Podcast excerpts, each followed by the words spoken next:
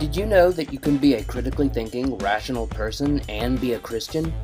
Did you know that there's good evidence that Christianity is true? Did you know that the Christian faith can withstand the toughest of scrutiny? Welcome to the Cerebral Faith Podcast, where we believe because of the brains God gave us and not in spite of them. I'm your host, Evan Minton. Welcome to Cerebral Faith Live. I'm Evan Minton. Uh, usual, we've been going through a series on the Sermon on the Mount. Um, I think we yeah we just wrapped up part six, looking at Jesus' teaching on divorce. But tonight we're going to take a short little break from that and do something different because today is a very special day and it is a milestone in cerebral faith's uh, history. It is the 10th, today marks the 10th anniversary of cerebral faith. Uh, the channel is two years old. The podcast is about four years old, but the ministry as a whole has been running for a, a full 10 years. I am 30 years old now, and I started this as a little blogger blog when I was 20 years old. Uh, if you know my story, I started, um, you know, I was having some struggles with my faith. I didn't really know um, whether Christianity was true or not, and I I prayed about it because I figured if if Christianity was true, then God existed, and if God existed, then He wouldn't want me to stop believing, and if he didn't want me to stop believing, then he would help me to continue in my belief. Uh, uh, he would show me that it is true if it is, and if it wasn't true, then I would just, you know, continue to doubt myself into agnosticism or, or atheism. And then I discovered Lee Strobel's books, and that led me to other, you know, Christian academics like William Lane Craig and Michael Licona and, and Gary Habermas and about a year after I was, you know, reading all these guys and, and reading up on the arguments and evidences for for Christianity, um, you know, I started using these conversations in uh, online forums like Twitter and and Facebook, and at some point I kind of got tired of just typing out all of my, all, you know, the same arguments over and over and over and over and over again. So I thought, you know what? I'm just going to start a blog and if i if there's anything that really requires any in-depth response that i can't just deal with in a you know a few paragraphs then i'll just direct the person to this article. I can say you know you can you can read more about it here where i've written you know such and such.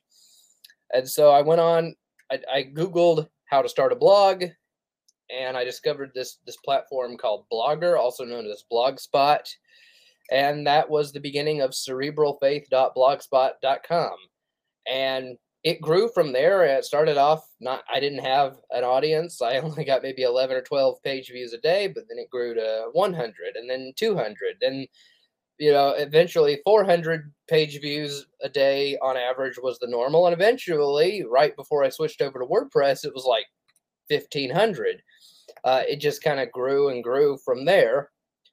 And and it has become a full-blown ministry not just a simple blog. And in order to you know commemorate you know it's a it's a live web show now. It's i've got shorter videos on this youtube channel. I've got an audio podcast where I, sometimes i monologue about stuff. Sometimes i interview scholars about their you know newest book or whatever you know topic whatever i have them on for. And sometimes i moderate debates. Um and I have a whole bunch of written content. And, but to commemorate Cerebral Faith's beginnings, uh, what I'm going to do tonight is I'm going to do uh, a live reading of some of the best Q&A articles that I have gotten uh, from readers of the blog. Uh, on my website, cerebralfaith.net, uh, I switched to WordPress in 2019. Um, I have this thing um, that's very, very much, in fact, it was inspired by William Lane Craig's question of the week, where people can send questions that they have about arguments for God's existence, the evidence for the resurrection of Jesus, or, or whatever. Maybe it's something I've written about, or maybe it's just some theological topic in general.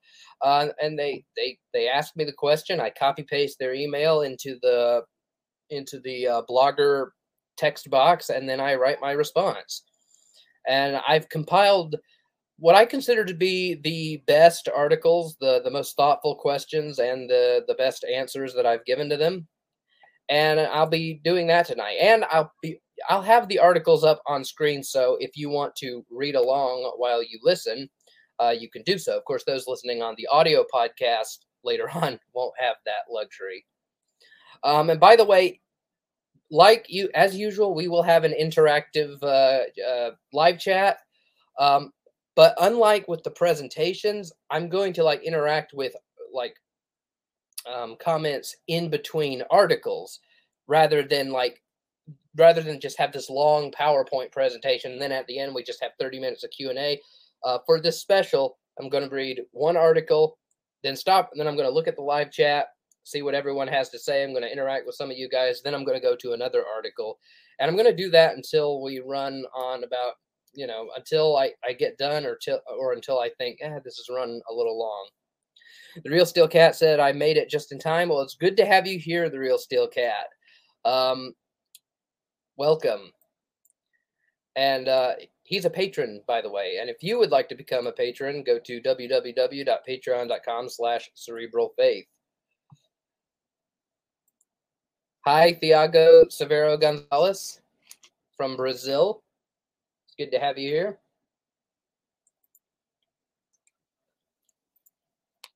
So let's get started. I'm going to share my screen and I'm going to share with you some of the some of the best articles that I, you know, that I some of the most thoughtful questions and some of the best uh, responses that that that I that I think I've given.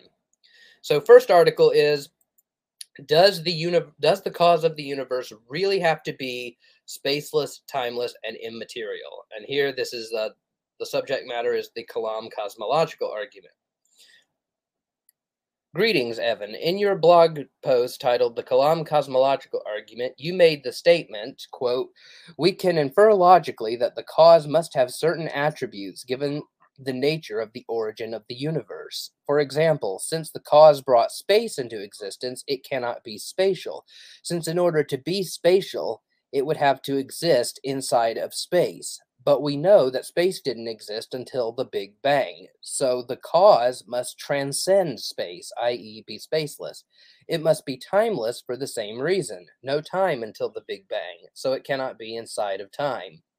It cannot be inside of the thing that is bringing into existence. Oh, but wait, by the way, before I continue, I forgot to say this, but uh, we are having a book giveaway, and the winner will be announced at the end of this stream. So if you want to, if you want to enter, say that you want to enter in the live chat, and I will put your name in a random name generator. Anyway, back to the article.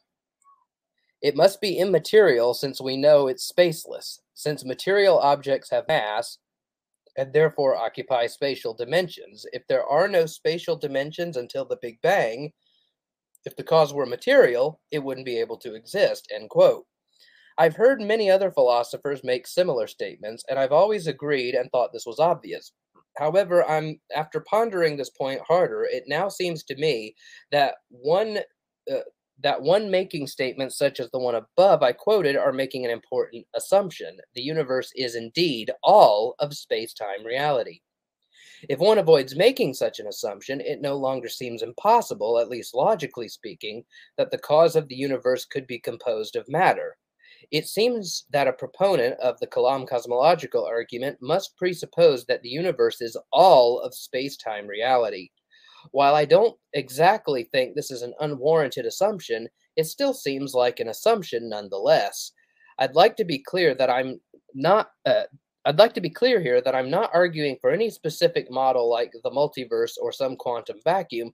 What I'm asking is why it would not be at least possible that the cause of our universe is materialistic. If your response is that it is possible, would that not undermine the purpose of the KCA? I would certainly appreciate any insight you can provide relating to my conclusion. Kind regards, Christian. Mr. Minton's response. That's me. Your question is a very important one regarding the conceptual analysis of the Kalam cosmological argument, Christian. In fact, the weight of the evidence is such that this is the approach of contemporary atheistic scientists and, uh, and philosophers take when trying to avoid the conclusion that our world was brought into being by a creator. If there was no absolute beginning of all physical reality, then it would be false that we have an ex nihilo miracle caused by a personal, timeless, spaceless, immaterial mind. So I think you're right in saying that the positive arguments for the cause's attributes only work on the assumption that there is an ultimate beginning of everything. Now, the real question becomes then how do we know the Big Bang really is the ultimate beginning of all reality? First of all, I don't think we need to prove that the cosmic explosion we call the Big Bang really is the ultimate origin. One could concede the models atheistic scientists propose, like a multiverse model or a quantum vacuum model, or even the wild computer simulation run by aliens theory, all of which would make the Big Bang only a relative beginning. The important thing for the KCA isn't whether the Big Bang is the ultimate origin, but rather whether or not there is an ultimate origin at some point. The problem with multiverse proposals, quantum vacuum proposals, and even the alien simulation theory is that they would, at best, kick the problem upstairs. Now, I know you said you weren't pushing for any particular model, but I think it's important to show that no attempt currently on the table to subvert the absolute beginning of everything succeeds. And I shall do that in just a moment. To your question, you asked, quote, what I'm asking is why it would not at, le- at least be possible that the cause of our universe is materialistic. If your response is that it is possible, would that not undermine the purpose of the KCA? End quote. It depends on what you mean by possible. If you mean that it's logically possible, then I might say yes. If you mean ontologically possible, then no. Moreover, I noticed you used the phrase our universe. I would say, yes, it is both logically possible and ontologically possible that our universe could have a temporal, spatial, material cause. But again, what about that cause?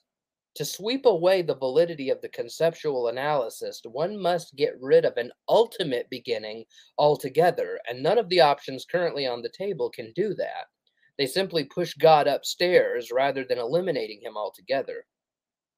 Let's consider just two examples on both ends of the spectrum. The Mother Universe. A model developed in the 1970s that is popularly called the Mother Universe theory or the Bubble Universes model says that there is a mother vacuum which spawns all sorts of baby universes in its womb. The Mother Universe is said to be static and eternal. It's just the babies that have a beginning. This model has various serious problems. You see, at any point in the quantum vacuum, there is a non zero probability that a universe would form at that point by a quantum fluctuation. But given infinite past time, universes will have come into being in all places in the quantum vacuum. Because given any non zero probability and enough time, eventually that probability will be actualized. In that case, by now, all of those universes will have gotten so big that they would all fill the entire vacuum and collide with one another, join together, and form a massive universe that gives off the appearance of an infinitely old, infinitely large universe. In contradiction to the powerful scientific evidence that tells us we live in a universe of finite size and age. So, as you can see, it's not enough for these bubble universes to expand in the unchanging mother universe. In order to avoid having the appearance of an infinitely old, infinitely large universe, the mother universe has to be increasing in size as well. But if the mother universe were constantly expanding, then the Borde-Guth-Vilenkin theorem would apply to it, and that means that the mother universe had a beginning to its existence uh, and would require a transcendent cause. Now, some of our readers may be wondering at this point what the Borde-Guth-Vilenkin theorem is. The Borde-Guth-Vilenkin theorem is a theorem pu- published by Arvin Borde, Alan Guth, and Alexander Vilenkin. It says that any universe which has been constantly expanding in the past cannot be infinitely old, but must have come into being at some point in the past. The Borde-Guth-Vilenkin theorem implies that even a mother universe producing many baby universes must have a beginning to its existence. Vilenkin writes on page 176 of his book Many Worlds in One that, quote, it is said that an argument is what convinces reasonable men, and a proof is what it takes to convince even an unreasonable man. With the proof now in place, cosmologists can no longer hide behind the possibility of a past eternal universe. There is no escape. They have to face the problem of a cosmic beginning. End quote. Additionally, the Mother Universe problem falls under the same issues of the absurdities of infinities, which I've argued in the Kalam cosmological argument. Uh, led, which I argued in the Kalam cosmological argument, led me to the conclusion that this universe had a beginning. Physicist John M. Kinson explains that, quote, P1. If atheism is true, the universe must have always existed. If so, an atheist could argue that there is no need for God to create the universe. P2. The Big Bang shows that the universe did not always exist. P3. Therefore, atheism is false. P4. To avoid this conclusion that atheism is false and God exists, many leading atheists prefer to conjecture that our universe was birthed by a mother universe. So, in a sense, our universe was created by a mother universe. P5. So, what created the mother universe? One atheist conjecture is that the mother universe always existed. P6. However, this means that the mother universe must have crossed an infinite number of moments of time to get to the instant when it gave birth to our universe.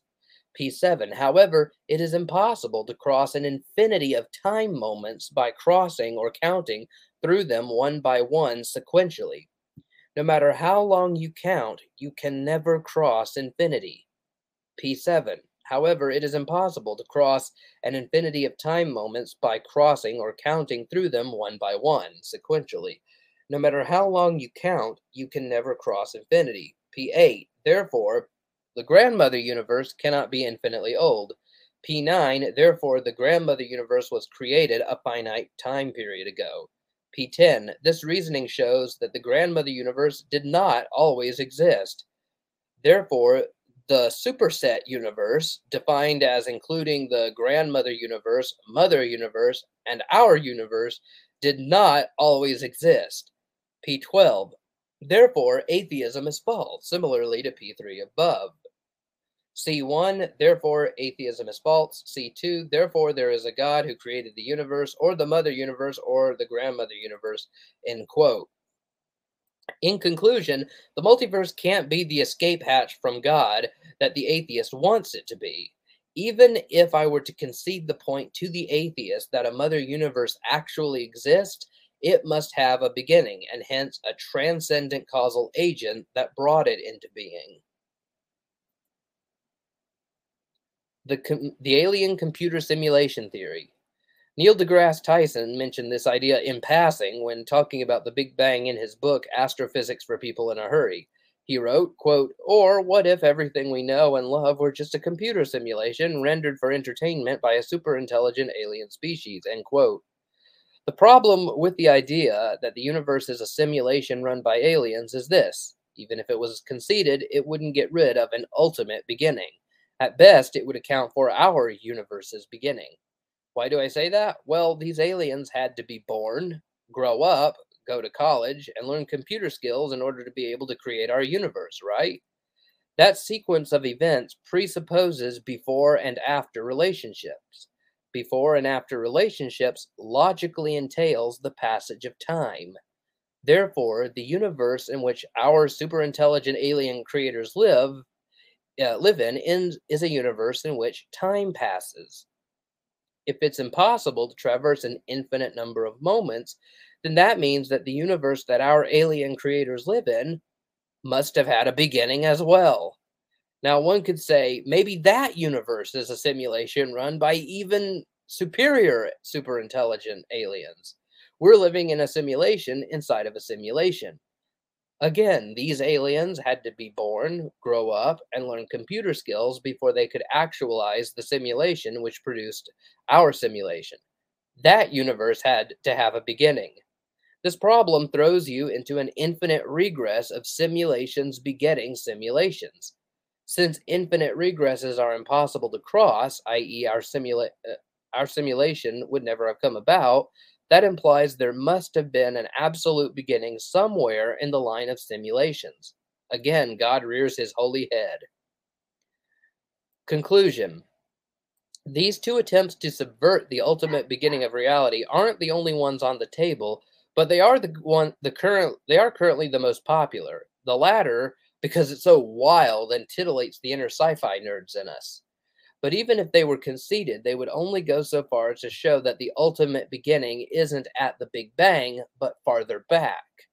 So, to come full circle to your original question, while I think it's ontologically possible for the cause of our universe to be spatial, temporal, and material, I don't think it's ontologically possible that the cause of the ultimate beginning of everything is, and that's all that's needed for the Kalam cosmological argument to be successful.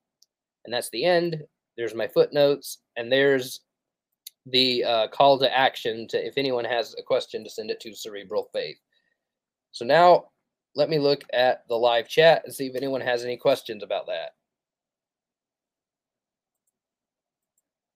No new questions so far. By the way, I'm I'm streaming this to Facebook as well. So you can leave I think Facebook comments will show up here in my StreamYard.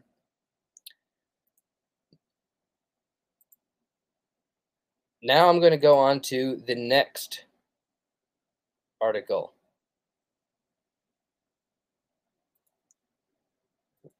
Just a sec.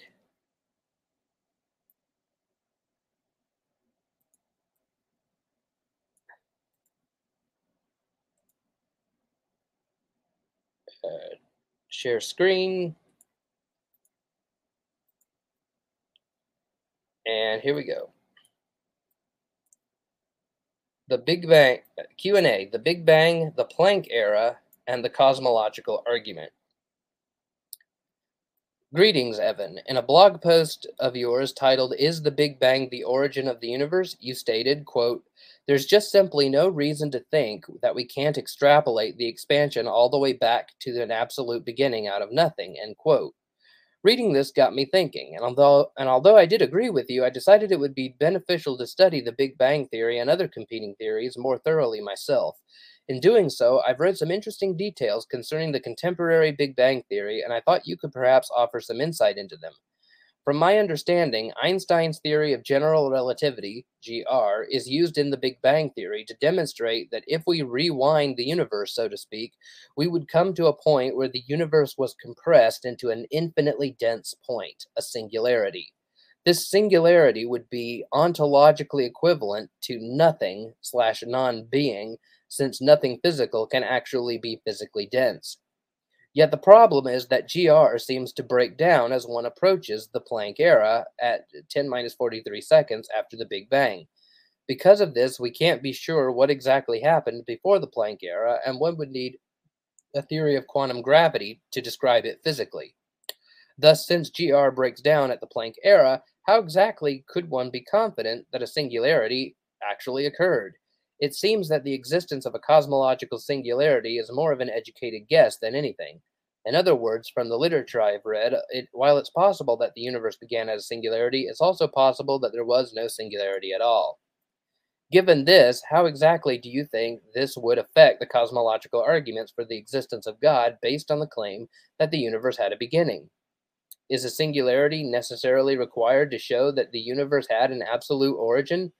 So far, I've read about several cosmological models based on hypothetical quantum gravity theories, and some do indeed try to avoid a beginning. I know that William Lane Craig, in particular, has written extensively on naturalistic theories for the origin of the universe, and I do plan to read more of his published work in regards to my question. Nevertheless, I would like to hear your perspective on my question, or perhaps you could point me to some useful resources. Regards, Christian. Mr. Minton's response. Thanks for your thoughtful question, Christian, and I'm glad you're digging into the resources I've provided on the Kalam cosmological argument and are in and are interacting with them. Your question is since scientists have no idea what the conditions of the physical universe was like during that billionth of a billionth of a billionth of a second after it began, doesn't this make the existence of a cosmological singularity guesswork? Whether it makes uh, a beginning of the universe at the moment of a cosmic singularity questionable or not, I'm not sure.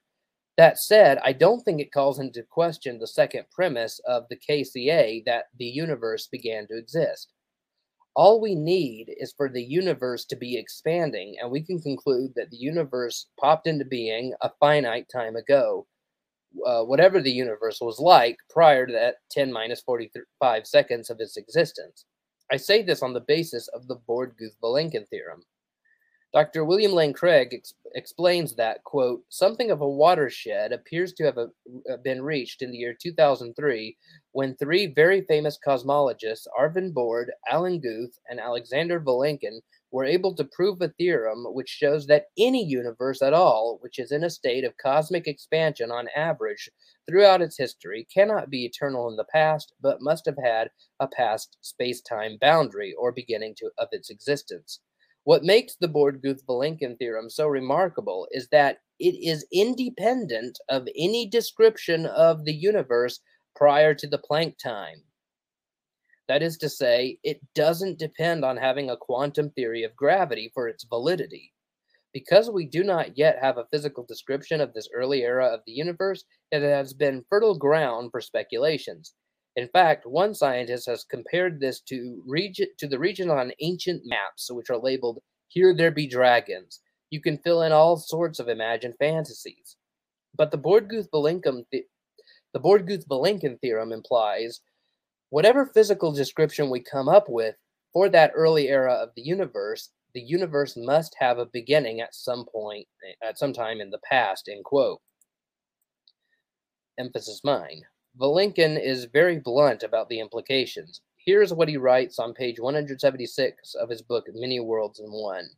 Quote, it is said that an argument is what convinces reasonable men, and a proof is what it takes to convince even an unreasonable man. With the proof now in place, cosmologists can no longer hide behind the possibility of a past eternal universe. There is no escape. They have to face the problem of a cosmic beginning. End quote. To put this in the form of a quasi-mathematical equation, expanding universe plus Borde-Guth-Vilenkin theorem equals a universe with a beginning. I hope this helped to answer your question. God bless. And then there are the footnotes. Reminder, if you want to enter the book giveaway, uh, just put it in the comment section below. The books that I'm giving away are uh, the ones that I have written, The Case for the One True God, Yahweh's Inferno, and My Redeemer Lives. I have copies right here. You can you can see them. The Case for the One True God, a scientific, philosophical, and historical case for the God of Christianity. And here is Yahweh's Inferno, why Scripture's teaching on hell doesn't impugn the goodness of God. And here is My Redeemer Lives, evidence for the resurrection of Jesus. And all three of these can be yours if you put your name in the comment section and if the random name generator picks out your name. Do we have any questions in the live chat? We do not. Okay, then I will resume. The next article is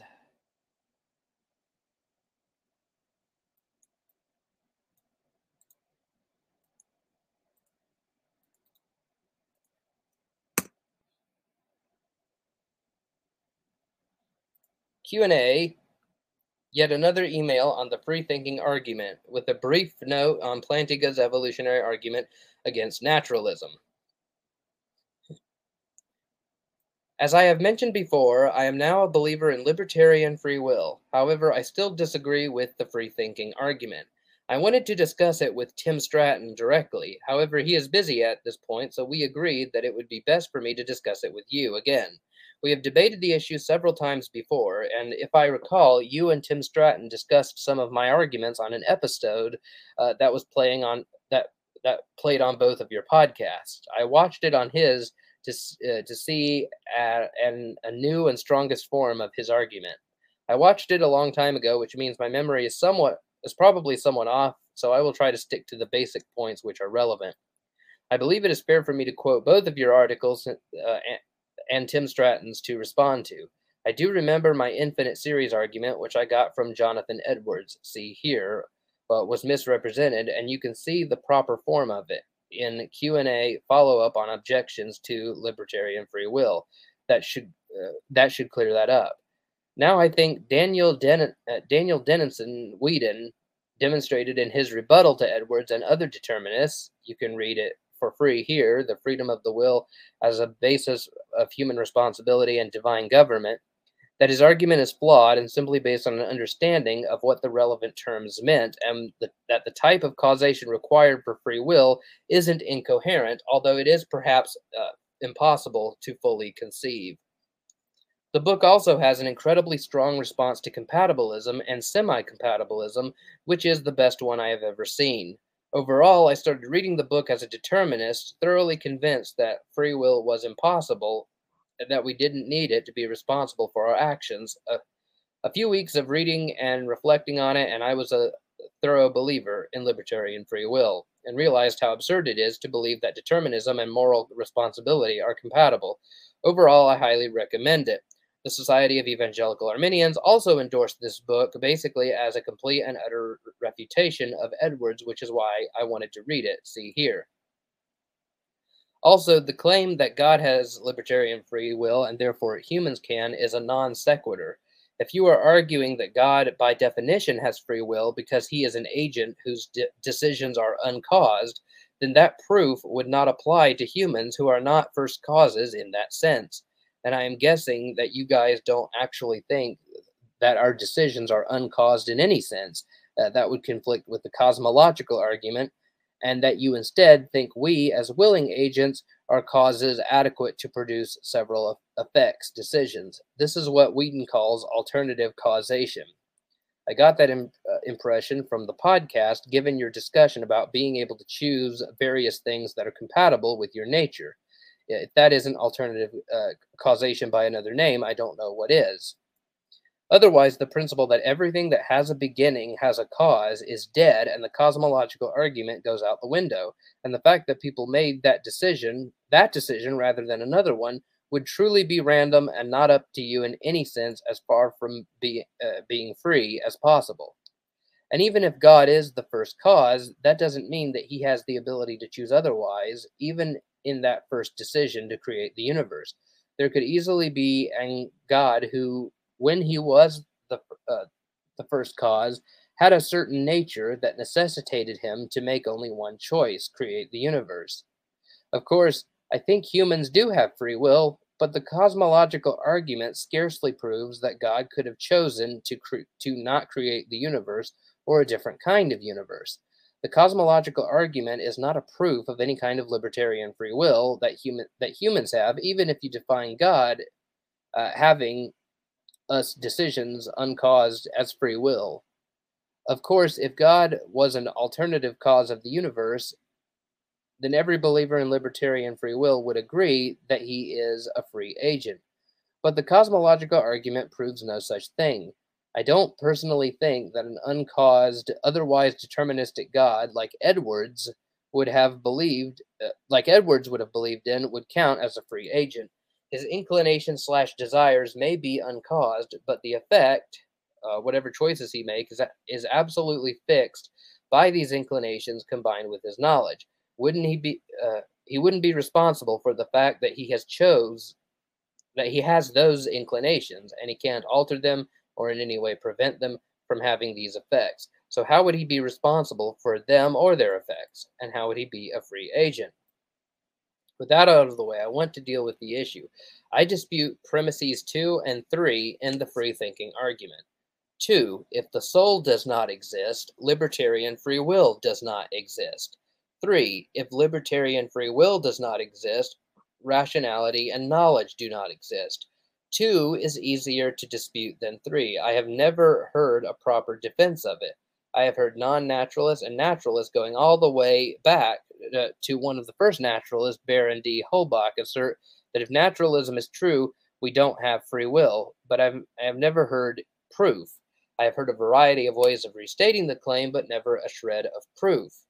Here is an example from Tim Stratton's argument, the free thinking argument in a nutshell. Premise 2 is tantamount to if all that exists is nature, then all that exists is causally determined via the laws of nature and the initial conditions of the Big Bang.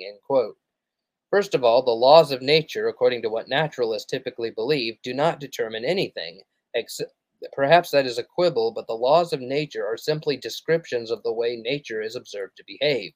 And last time I checked, there was no law of nature saying that all physical causes, even at the macro level, are deterministic or are only capable of producing a certain set uh, of effects in a given environment. The claim about the initial conditions of the Big Bang determining everything is simply that a claim. This isn't an axiomatic first principle that can just be assumed so it will require some, some kind of justification. We have observed that at least most physical objects at the macro level are deterministic, but does that mean all of them are? If you are arguing that since since the particles that make up human beings are deterministic, we are therefore deterministic. That is the fallacy of composition.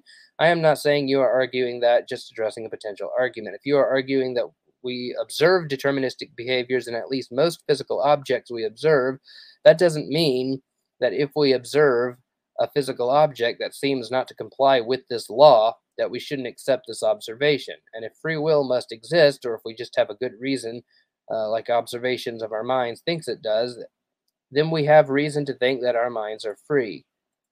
If our minds are our brains, then we have good reason to believe that our brains are not deterministic. Perhaps you wish to argue that that is a reason to believe in dualism over physicalism. However, our minds slash souls do seem to be mostly deterministic as well.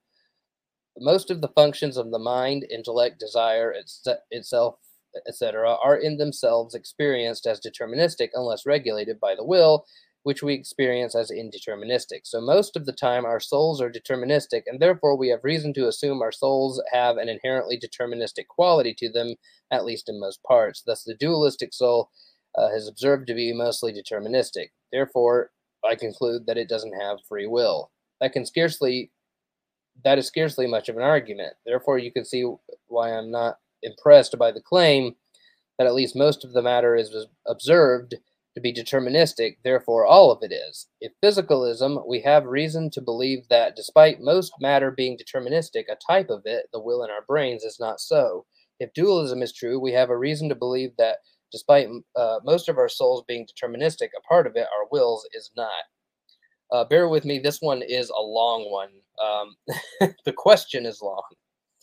Uh, those are the reasons I have imagined as a justification for premise two. Perhaps you have a better justification than the ones I haven't thought of or wish to defend any of the other possible ones I have argued against. I have wanted to see a justification of this premise for a long time. When d'Holbach or Alex Rosenberg claim that naturalism entails determinism, I see them as equally unjustified in saying that and would like to hear the reasons why I must stop believing in free will if naturalism is true. Just to be clear, I am not saying that quantum physics grants free will or has anything to do with it. Premise three is going to be a complicated topic. In defense of the claim that the lack of libertarian free will eliminates all possibility of knowledge, Tim Stratton writes in the article mentioned above, quote, Premise three is equivalent with, if all things are causally determined, that includes all thoughts and beliefs, end quote. If our thoughts and beliefs are forced upon us and we could not have uh, chosen better beliefs, then we are simply left assuming that our determined beliefs are good, let alone true. Therefore, we can never rationally affirm that our beliefs are the inference to the best explanation. We can only assume it. Here is the big problem for the atheistic naturalist. It logically follows that if naturalism is true, then atheists, or anyone else for that matter, cannot possess knowledge. Knowledge is typically and minimally defined as justified true belief. One can happen to have true beliefs, however, if they do not possess warrant or justification for a specific belief, their belief does not qualify as a knowledge claim. If one cannot freely infer the best explanation, then one has no justification that their belief really is the best explanation. Without justification, knowledge goes down the drain. All we are left with is question begging assumptions, a logical fallacy. End quote. I am going to first take an unexpected route and argue that the argument that our belief in our reliable use of logic and other basic criteria doesn't need to be justified. The claim that all of our beliefs must be justified in the sense Stratton means it is a self refuting claim because it itself is an ultimately unjustified claim. One of the biggest problems in epistemology is Munchausen's trilemma, where all beliefs are either one, justified by circular reasoning, two, justified by an infinite regress of justification, or three, justified by assumption, or as I prefer to say, is not justified in the sense of having any warrant from outside at all. The claim that, our, that all beliefs must be justified destroys itself when put through this trilemma. Which option will you take for the claim that all beliefs must be justified to be knowledge? Thus, I affirm option three, since the since once the claim that all beliefs are unjustified goes down the drain, accepting three is not problematic, and I would argue that there is no justification at all for the claims that the laws of logic, for example, must be justified. In most cases, one could argue that given all of the competing beliefs in the world, we need a method to determine which one is uh, correct, which requires justification. However, in order to even understand the concept of justification, you need certain assumptions, such as the law of logic, our reliable access to them, our existence, us being able to tell when our beliefs are reliable or not, etc. To argue against logic eh, on this based on this is to assume logic in the first place which is the stolen concept fallacy in the first place justification isn't needed here a similar point can be made against alvin plantinga's evolutionary argument against naturalism the probability of us having widely unreliable belief forming faculties is zero since the idea is self-refuting General reliable, generally reliable faculties aren't merely a properly basic belief. The concept of properly basic beliefs can be put into the trilemma and can be shown to be ultimately unjustified. They are an undeniable axiomatic belief, so it must be the case that we have been put into an environment where organisms without reliable belief forming faculties are filtered out by the environment or outcompeted by organisms that do have them. If anything, the argument should be made that we have reliable belief forming faculties is more likely to have occurred on theism than on naturalism. But the argument that naturalism is self refuting cannot, however, be maintained unless the unreliable belief forming faculties can be de- demonstrated as impossible or incoherent on naturalism. It is true that beliefs about science and philosophy do not directly affect our survival and reproduction. However, why can't the same process that led to us figuring out about how to build something or figure out how to get water in a bad place be used to figure out scientific problems like the origin of the universe. After all, the scientific method requires little more than observation, making hypotheses and trial and error.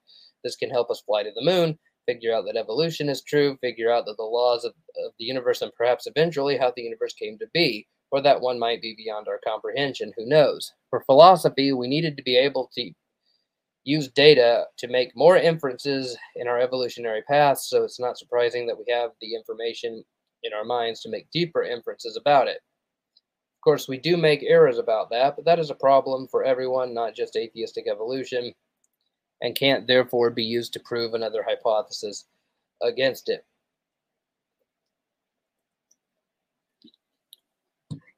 We also generally need to understand basic concepts like the laws of logic, and the laws of causal- causality innately. And if they were in, off in one part of the universe, that would that would cause havoc everywhere, thus making it uh, to believe that they apply everywhere. Goodness, I knew it was long, but I don't. Rem- I didn't think it would be this long reading it back. Perhaps a better definition of knowledge would be reasonably accepted true belief. This definition is at least not self refuting and is no problem. The basic criteria for epistemology uh, would be like the laws of logic or reasonably accepted assertions slash axioms that are required to even understand the concept of justification, thus it makes sense for them not to be bound by the concept. Nevertheless, I do not see the above point as completely ending the free thinking argument. If it could be shown that it was conceptually incoherent for us to exercise our rational faculties or for us to be aware that we are doing so on determinism, then I would accept the argument. or if it could be shown that it is impossible for us to use rationality to infer the best explanation, if we have been determined to, uh, to will to do so, which would make free will a basic axiom as well. Some forms of determinism certainly are like that. And if, if a determinist claims that our minds don't consciously and intentionally select one option over another, and that all experience of doing so is an illusion generated by unconscious processes, then we have a problem.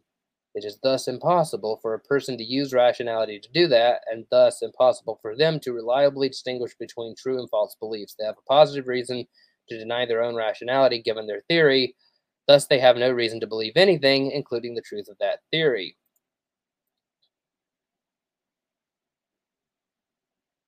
I think I'm just going to like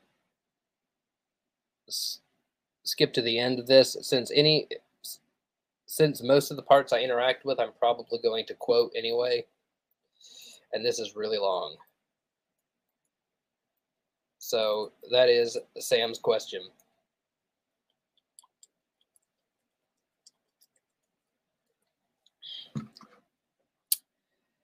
Mr. Minton's response Goodness gracious, this might be the longest email I have ever received from anyone. Well, let's get started. The Kalam cosmological argument and free will. You wrote, quote, Of course, I think humans do have free will, but the Kalam cosmological argument scarcely proves that God could have chosen not to create the universe or a different kind of universe. The cosmological argument is not a proof of any kind of libertarian free will that humans have, even if you define God as us decisions uncaused as free will. End quote. Right. The cosmological argument doesn't prove that human beings have libertarian free will. You're certainly right about that. I think you might be referring to the podcast episode which in which Tim and I talked about libertarian free will. In that episode, Tim Stratton argued that the cosmological argument entails that libertarian free will is a coherent concept and that therefore God could create creatures with libertarian free will, even if he never does. Even if God decided to actualize a world in which human beings do not have libertarian free will, he nevertheless could have actualized a world in which human beings do possess it. This was an argument that libertarian free will is a coherent concept and not an incoherent concept.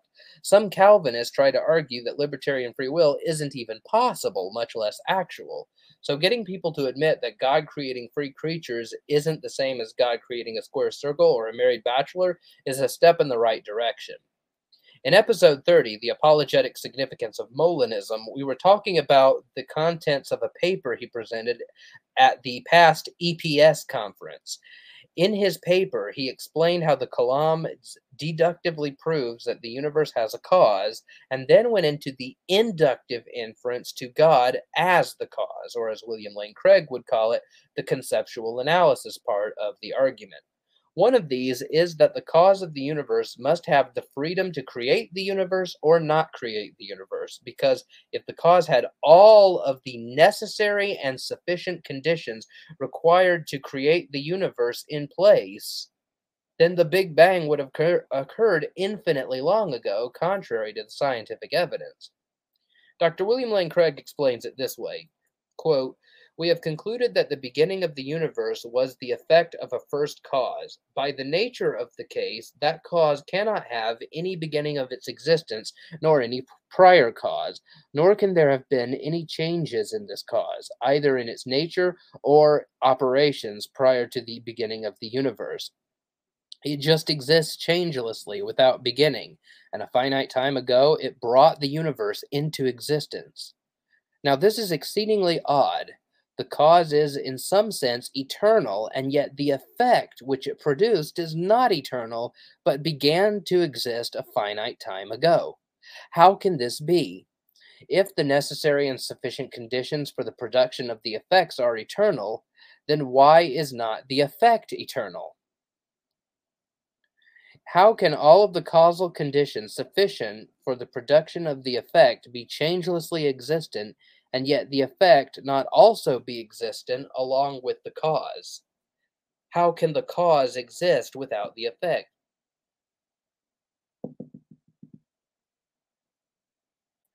One might say that the cause came to exist or changed in some way just prior to the first event. But then the cause's beginning or changing would be the first event, and we must ask all over again for its cause, and this cannot go on forever, for we know that a beginningless series of events cannot exist. There must be an absolutely first event before which there was no change, no previous event. We know that this first cause must have been cause. We, we know that this first event must have been caused. The question is, how can a first event come to exist if the cause of that event exists changelessly and eternally? Why isn't the effect co eternal with its cause? The best way out of this dilemma is agent causation, whereby the agent freely brings about some event in the absence of prior determining con- conditions. Because the agent is free, he can initiate new effects by freely bringing about conditions which were not previously present. For example, a man sitting changelessly from eternity could freely will to stand up. Thus, a temporal effect arises from an eternally existing agent. Similarly, a finite time ago, a creator endowed with free will could have freely brought the universe into being at that moment. In this way, the creator could exist changelessly and eternally, but choose to create the world in time. By choose, one need not mean the, that the creator changes his mind about the decision to create, but that he freely and eternally intends to create a world with a beginning. Uh, by exercising his causal power, he therefore brings it about that a world with a beginning comes to exist. So the cause is eternal, but the effect is not. In this way, then, it is possible for the temporal universe to have come to exist from an eternal cause through the free will of a personal creator. End quote. Back to Stratton's paper. Stratton wrote, quote, some deterministic Calvinists have argued that the idea of libertarian freedom is absurd and that even God cannot possess this kind of volition. If that is the case, then these Calvinists cannot appeal to all of the rational inferences provided by the Kalam and, human- and humanity. And humanity, in a sense, becomes just as necessary as God Himself. If God does possess libertarian freedom, then it stands to reason that humans could possess the limited but genuine appear, uh, ability to choose between a range of options, each consistent with our nature as well. This is the epitome of libertarian freedom. The Kalam also helps us understand even more about Molinism. Consider the fact that the rational inferences provided by the Kalam show that God exists in a static state of aseity, in which the universe, time, and space did not exist.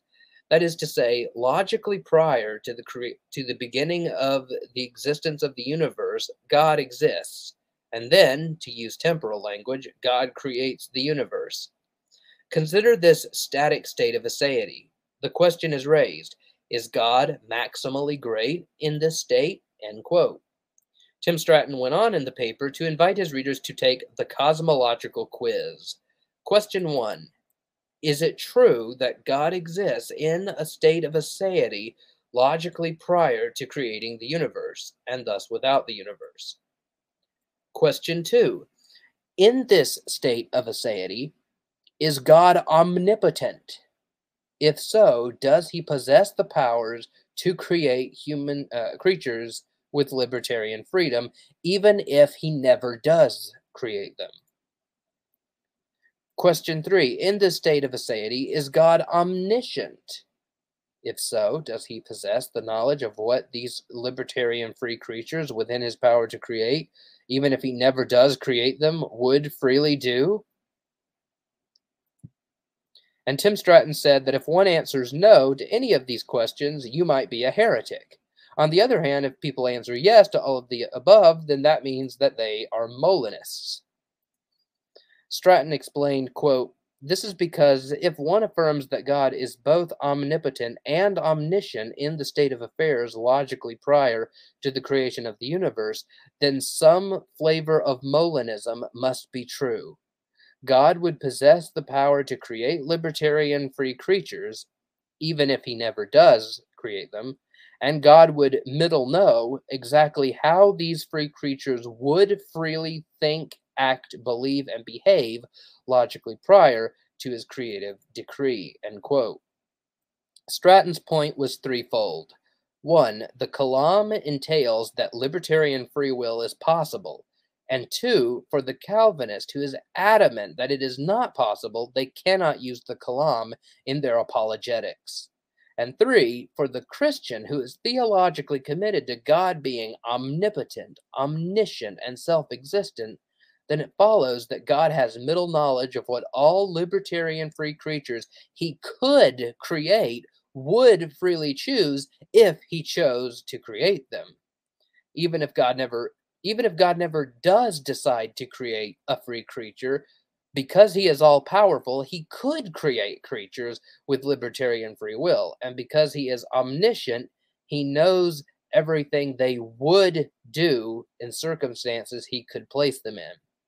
So while the Kalam neither proves that humans have libertarian free will, nor that full blown Molinism is true, it does entail certain facets of Molinism that many Calvinists won't concede, i.e., that libertarian free will is possible and that God has middle knowledge. Sorry for spending a lot of time on this, but I do think it's important that we realize just what implications the Kalam cosmological argument has on the Molinism debate. I unpacked this not just for your benefit, Sam, but also for any Calvinist who may read this blog post. Before I move on, let me just say that Tim and I would agree that our choices aren't uncaused. We would just say that they are we would say that they are undetermined, but not my actions are caused by my own volition, and the same goes for God. You could say that our, our choices are self caused. Issues with premise 2 of the free thinking argument. I'm surprised that you are in doubt over premise 2, and that seems to be one of the more obviously true of the premises in the argument. Most of the naturalists I have used this argument on go after 3, as you do, and as you have in past conversations we've had. But 1 is true by definition, 4 can't be denied without forfeiting the right to debate, and 2 seems at least intuitively true at minimum. For readers not familiar with the argument, let me spell out the premises. 1. If naturalism is true, the immaterial human soul does not exist. 2. If the soul does not exist, libertarian free will does not exist.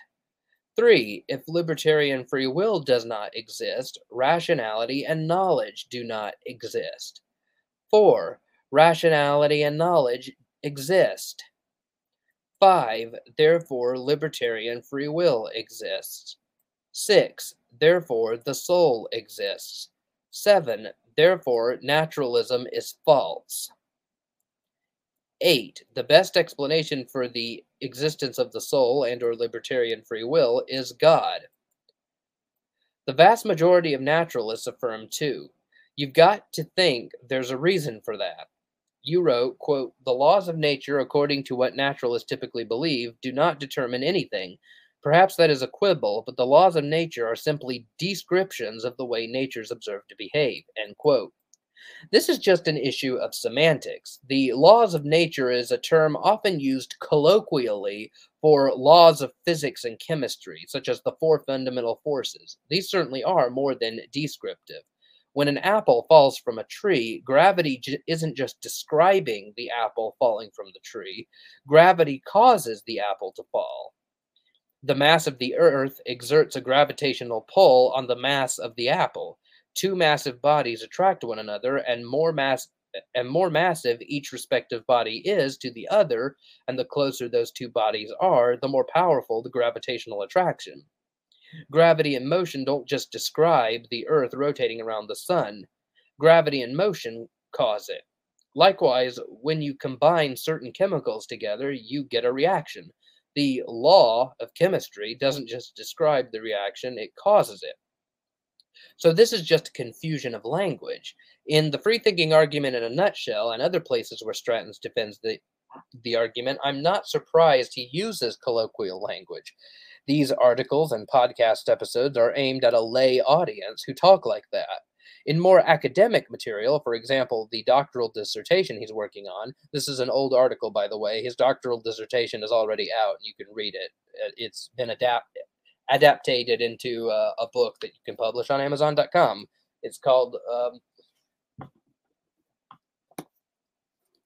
Human Freedom, Divine Knowledge, and Mere Molinism, a biblical, theological, and philosophical analysis. I have it in paperback here, and I really recommend it. Anyway, back to reading the article. I'm sure he's way more careful in in academic material. I'm sure he's way more careful in, in being terminologically precise. If you don't like laws of nature, you can just say forces of nature. And I would agree with Tim Stratton and the majority of naturalist philosophers and scientists that if physical things are all that exist, libertarian free will cannot exist. By the way, once I'm done reading this article, if you have anything to say, if you have any questions, or if you have any pushback or whatever, I, I will interact with you in the comment section before I get to the next article.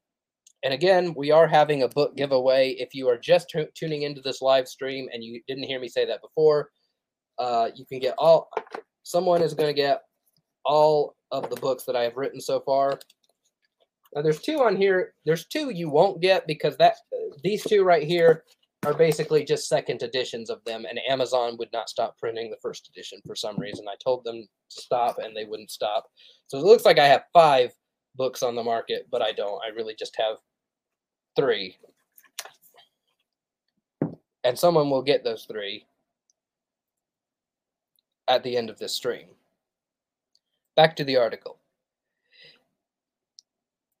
If you don't like laws of nature, you can just say forces of nature. And I would agree with Tim Stratton and the majority of naturalist philosophers and scientists that if physical things are all that exist, libertarian free will cannot exist. If you are just your brain, then everything you think, act, and say is a result of bubbling chemicals, firing neurons, and genetics. You are essentially an organic robot. Your brain is just a bathtub of various different chemicals.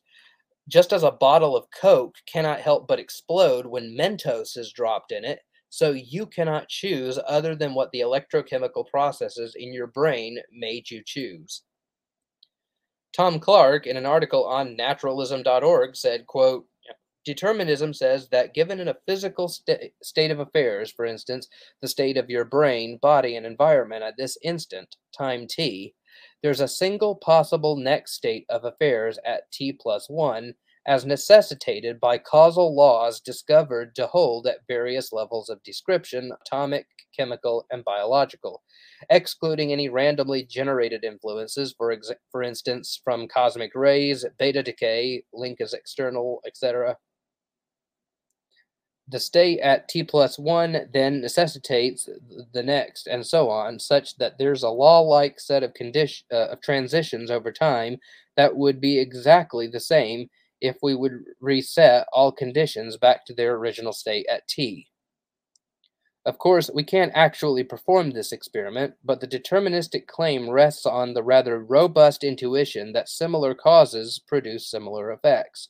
It's uncontroversially true that at least at the macro level of chemicals, compounds, and the larger phenomena they constitute, nature exhibits very reliable law like regularities as documented by science over the last 350 years. What we seem not to observe, given our ever increasing ability to control uh, for causal factors in experimental situations, are inexplicable departures from these regularities the success of science in explaining, predicting, and controlling the world hinges on the manifest dependability of the cause and effect relationships. If, it, if anything is true about nature, it's that it exhibits a predictable order in transitions between states. It's unlikely that we are exceptions to that order, given that we are all natural, all physical, all the time. This isn't to say determinism has been proven or could be proved, either in general or with respect to ourselves. As David Hume pointed out, our confidence in the reliability of causal laws is based on the inductive inference that since the world has exhibited regular patterning thus far, it will continue to do so. But there's no basis for this inference outside of our confidence, which is itself based on past, uh, past regularities. There's no reason in principle that nature couldn't, at any moment run off its causal rails it has thus been on far, thus far. Further, it looks as if behavior at the subatomic level is not deterministic, but rather probabilistic, in that there's no way to tell what the exact next state of a particle will be. There are only a range of possibilities, each with an associated probability as assigned by the particle's wave function. End quote. The point the author makes is that while naturalism cannot be absolutely proven to entail determinism with respect to human choices, given what we know of nature, it is very probable that if that we are just as determined as all non-personal agents observed in nature. I think that unless one concedes that there is a part of humanity that transcends the physical aspects of our body, the odds that we possess libertarian free will is very low. You wrote, quote, if you are arguing that we observe deterministic behavior in at least most physical objects we observe, and that doesn't mean if we observe a physical object that seems not to comply with this law, that we shouldn't accept this observation, and if free will must exist, or if we have good reason, like observations of our minds, to think it does, then we have reason to think that our minds are free, if our minds are our brains, though we have good reason to think our brains are not deterministic, perhaps you wish to argue that it is a reason to believe in dualism over physicalism. End quote.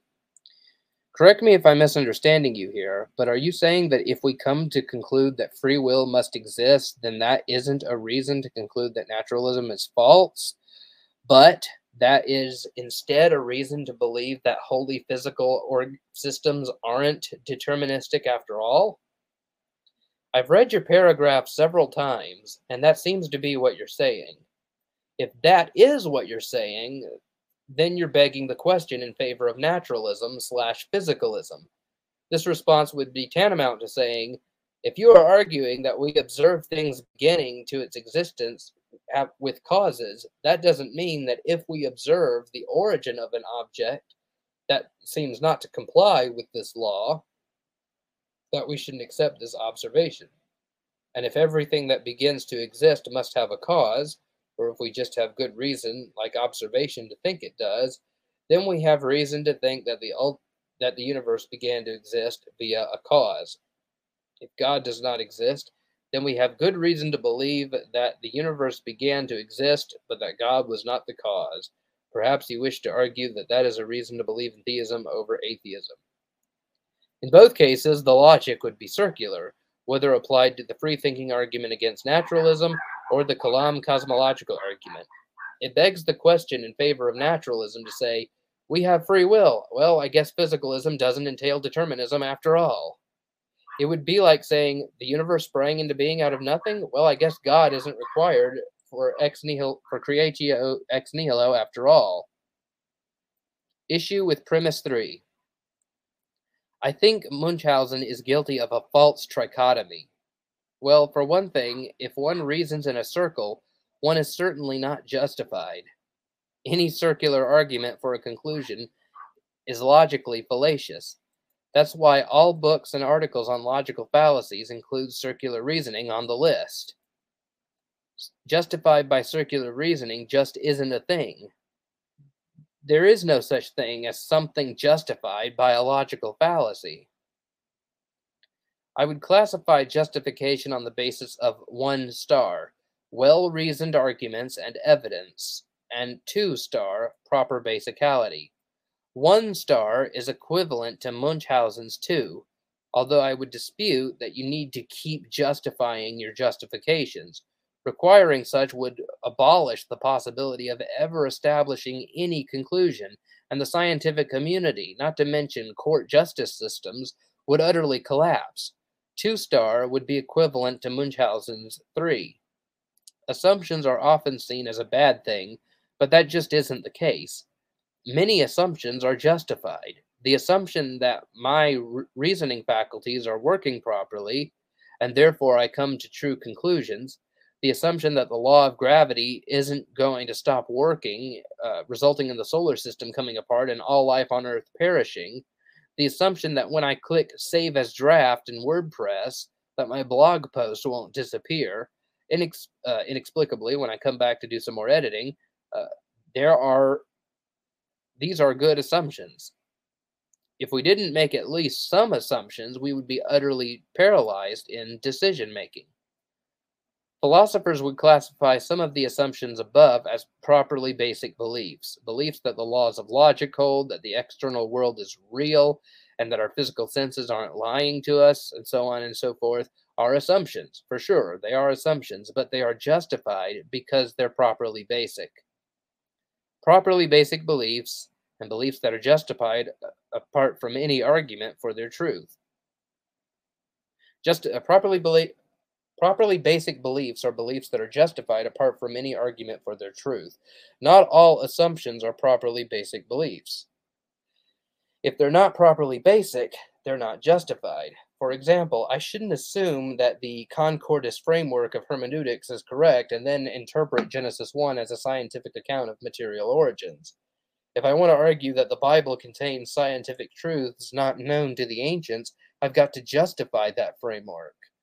Accommodationism is argued for, but concordism is often taken for granted by authors like Hugh Ross and Ken Ham as a given, and hence all of their arguments are based on an unjustified assumption. I would argue that there that there the claim that the laws of logic, our reliable access to them, our existence, us being able to tell uh, when our beliefs are reliable or not, are indeed justified assumptions. They're properly basic beliefs. Moreover, even if the basic things you mentioned, like trust in the laws of logic, the reliability of our reasoning, our existence, etc., aren't properly basic, but just unjustified assumptions, surely you wouldn't argue that this entails that justification isn't needed in any area of knowledge, would you? Surely not, for you are asking for justification to believe premises 2 and 3 of the argument. If justification isn't needed for knowledge, why not just make the assumption that both premises are true? You seem to think that in order to believe premises 2 and 3, you need well reasoned arguments. You seem to think you need justification. At most, wouldn't you say that the majority of our conclusions must be justified? Surely I can't be justified in assuming evolutionary creationism, Molinism, annihilationism, the existence of God, that Jesus' resurrection is a fact of history, and so on and so forth. I have to have good arguments and evidence that these are true, right? If I don't have good reasons and evidence to affirm the historicity of the resurrection of Jesus or that annihilationism is the correct interpretation of Scripture's teaching on the fate of the damned, then wouldn't that then wouldn't you agree Yet I wouldn't be justified in believing those things. And if I'm not justified, how could I say, I know Jesus rose from the dead, or I know God will annihilate the wicked in hell? How could I know something just by making an assumption? Of course, the if the laws of logic and our reasoning faculties being reliable aren't justified assumptions, then since I come to my conclusions based on those assumptions, would wouldn't that would that not entail that all of my beliefs are unjustified? Wouldn't that entail that all of your beliefs are unjustified? If justification doesn't matter and unjustified assumptions are acceptable, why not believe everything on the basis of unjustified assumptions? Why go through the reasoning process at all? Why not just assume the conclusion is true? To heck with examining the argument's premises. This doesn't sound like a plausible epistemology to me. The evolutionary argument against naturalism. You wrote, quote, It is true that beliefs about science and philosophy do not directly affect our survival and reproduction. However, why can't the same process that led to us figuring out problems about how to build something or figure out how to get water in a bad place be used to figure out scientific problems like the origin of the universe? End quote. The argument isn't that evolutionary processes are, are, incapable of producing creatures with reliable reasoning faculties, just that it is improbable that they would. Just as it isn't physically impossible to write Shakespeare's Hamlet by throwing a large box of Scrabble letters into the air, it is unlikely it is unlikely that the forces of physics would cause the, scram, the, the Scrabble letters to fall in such a way as to spell out the script of Hamlet. It's a question of probability and plausibility, not a question of feasibility. Could evolutionary processes give us reasoning faculties that could discern truth not necessary for survival? Sure, but which is more likely? That a process unassisted by reason would produce creatures capable of reason, or that a mind who possessed reason in himself oversaw the process and ensured that we evolved re- to reason properly. As Dr. John Lennox says, quote, either human intelligence ultimately owes its origin to mindless matter or there is a creator. It is strange that some people claim that it is their intelligence that leads them to prefer the first to the second. End quote. Quote, after all, the scientific method requires little more than observations, making hypotheses and trial and error, end quote. That's a bit of an oversimplification, but oversimplification aside, the scientific method works because the minds of scientists are and have been functioning properly over the, over the past 400 years. The disputation here is not whether science works or whether the minds of scientists work, it's why do they work? Do these working minds come from a blind, purposeless process, or did they come from a creator who innately possesses reason?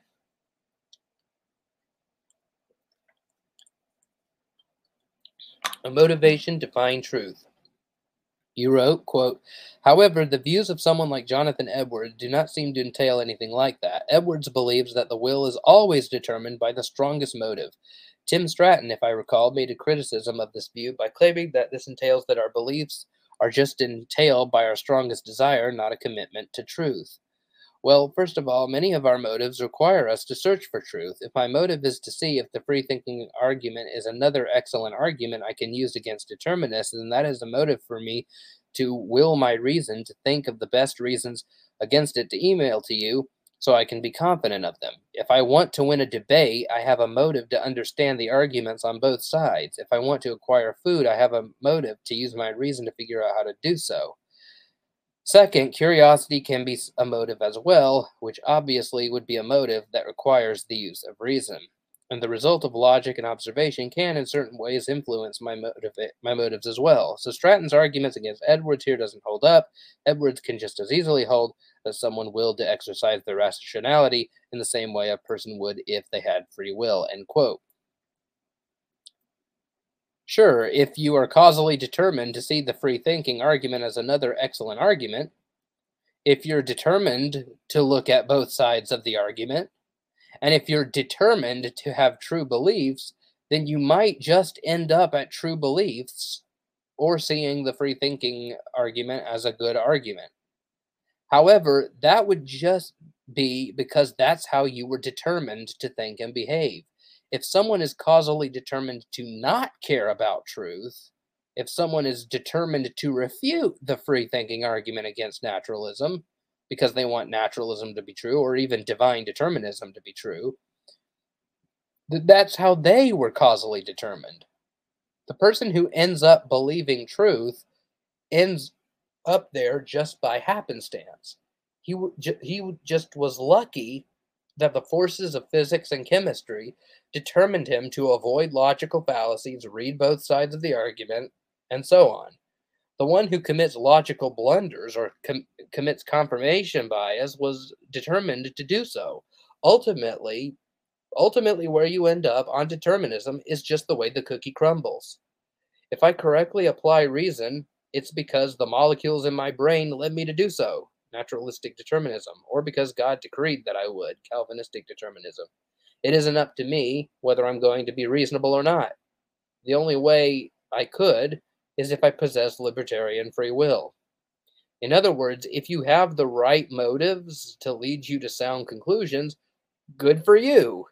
You should be thankful the chemicals and molecules in your brain just happen to arrange themselves in a rational manner. The problem, though, is that this doesn't look any more like genuine reasoning uh, than a fizzing can of Coke.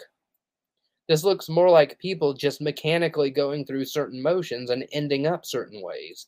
If a blind man feels around and wanders aimlessly, he might just end up at his desired destination, but he could just as well end up three miles from where he wanted to be. We wouldn't call this traveling. Why would why call being causally determined to end up at true conclusions reasoning? Conclusion. Hopefully, you're now convinced that the free thinking argument against naturalism is sound. Now that was a long one, and I, I did not, uh, I did not think that that would take as long to read as I did. I probably would have left that one out. That was a, that was a long one. That took up a good chunk of the stream. So we've had some more people join the stream since then. Paulo Mathia says, "Hi, Evan. Hi, Paulo. Nice to nice to see you, or uh, I guess hear from you. Uh, see your profile pic." Hey, Travis Lee. Travis Lee says, "Stoked for this." I was stoked for it too. I was pu- I was pumped before I hit hit that live stream button. Cerebral Faith, ten years, ten years and counting. Paula Mathea says the this logical sequence of Stratton is interesting. Yeah, he um he since has reworded the premises of the argument, but I don't know what they are. This one was written before his book even came out. This was written um see what's the date? Uh this was written October 26, 2019. So uh just a few years ago. Uh but he's kind of um he's kind of reworded some of the premises, tightened it up a little bit, made it even stronger. I personally think there's nothing wrong with the way that it's worded here, but I mean, um, it's it's basically it's basically still the same argument. It's just, um, you know, some of the terminology and stuff is just polished up a bit. But yeah, um, by the way, uh, his book, which I referenced in that article, uh, it's been out for a while, and I already heard that he is working on a second def- uh, second edition of it already. Um, so yeah, I don't know if you want to wait for the second edition or if you want to go ahead and get the first edition. Um, but it is a fantastic book, and I think it's really accessible. You know, you would think that with it being a dissertation, that it would just be full of you know, and it being a dissertation on Molinism of all things, you would think, gosh, this is just going to be the most full of philosophical jargon, just really hard to believe. I mean, I mean, hard to understand, but it is surprisingly accessible. Now, I, I will say, I think part of that is due to my familiarity with the debate, but even with my familiarity with the debate, I still find some articles, some videos on Molinism a little hard to understand because they're just so abstract and so philosophical and they're so full of philosopher babble that I really have to work at comprehending what is being said, even even to this day. So this debate can get really technical really fast, and Stratton just does an excellent job of just keeping it in English. Tiago Severo Gonzalez says, Can we argue that if determinism were true, it would imply that any reasoning is an illusion and therefore meaningless? He said this at 9:18 p.m. But yeah, that's basically what I argued and what um, and what Stratton argues when he defends this argument.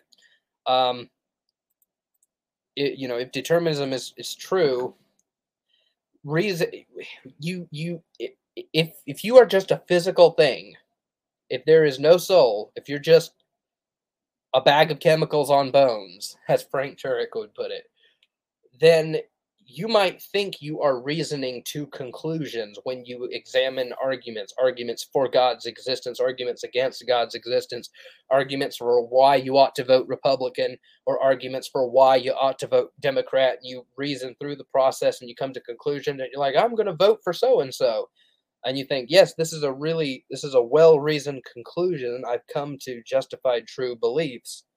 But it's really all just molecules in motion. It's just chemicals bubbling in your brain. Um you are a result of of you know of, of multiple things.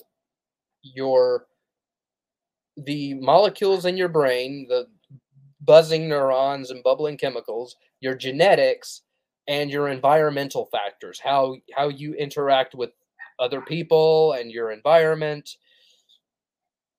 and all that uh if if there is no soul, then you really are just you're just like a machine.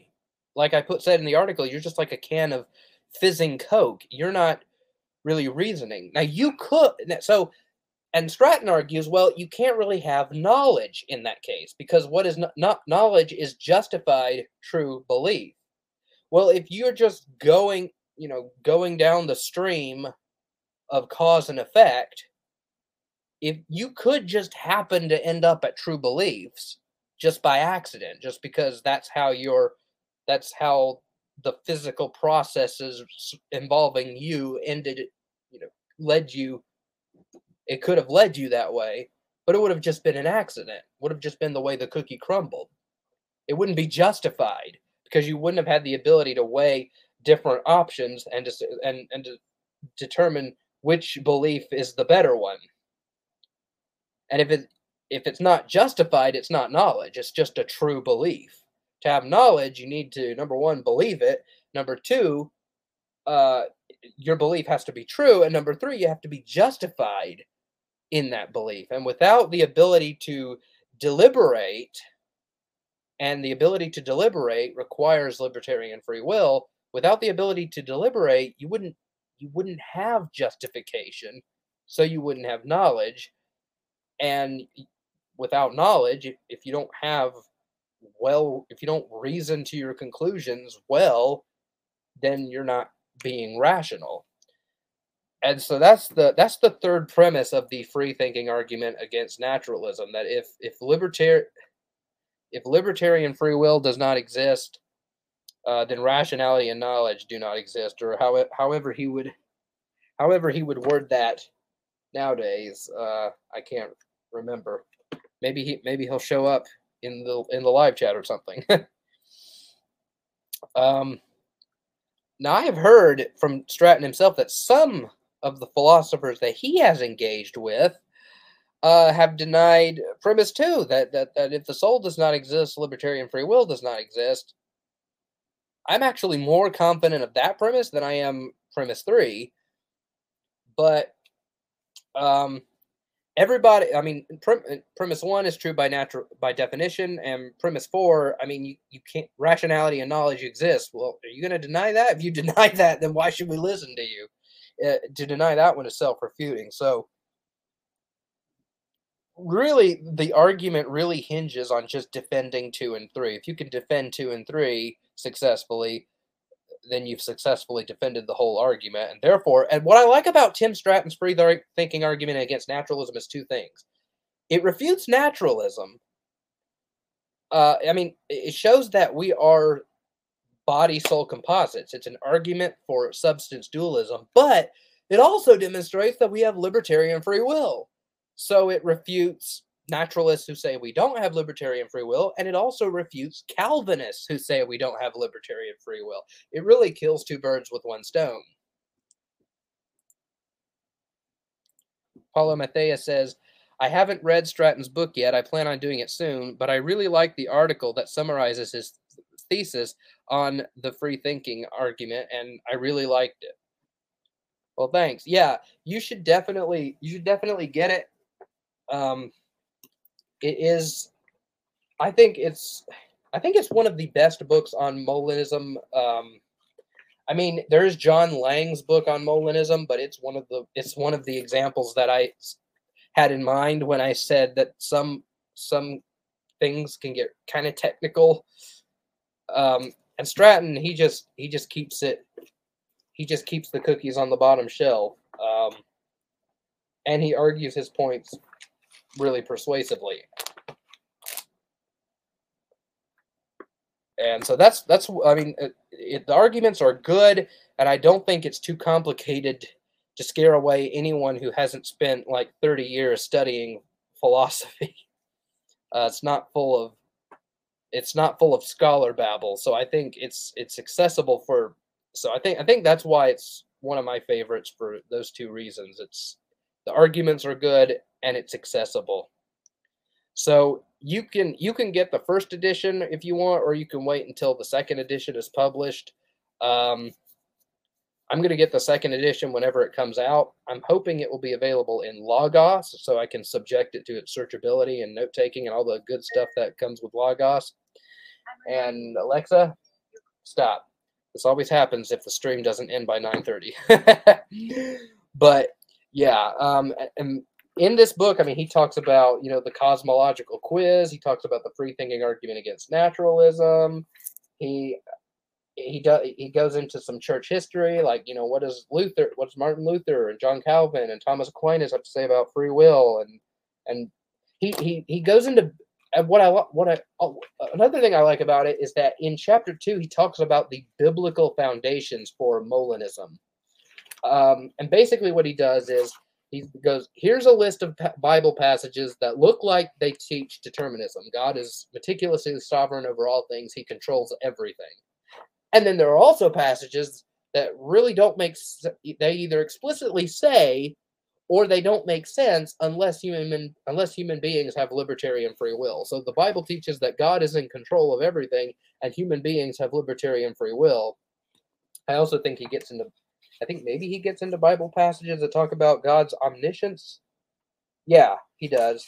Uh, and so basically, if human beings are free and God is in control and God knows everything, well, the you know what's we've got to find a view that makes sense of everything the Bible has to say on this topic. And of course, his conclusion is that Molinism can synthesize all of these Bible passages. And what I've said about Molinism for a long time, you know, I'm an I'm an authorial intent guy. I don't want to go with a, uh, an interpretation that doesn't, you know, the biblical author or or their you know ancient Near Eastern or Greco-Roman audience wouldn't have held that view. I don't want to I don't want to affirm that view. I want to read the text the way they did it. What I think uh, with regards to the sovereignty free will debate is I don't really think the biblical authors had a view. I think that if you were to walk up to Moses or King David, if he when he was writing down one of his psalms, or the Apostle Paul, if you were to say, "Hey, if God's in control, how can humans be free?" They probably would have said, I don't know. His ways are higher than our ways. His thoughts are higher than our thoughts. You know, it works out somehow. I think they would have just appealed the mystery. So I think it's we are free to systematize our theology and philosophize and come up with theories about how this all works. Um, I don't think the Bible teaches Molinism, but I think Molinism makes sense of everything the Bible teaches. Hello, Eric Taylor, 92. It's good to see you. So if that's all of the uh, interaction we have for now, uh, I will choose another article to read.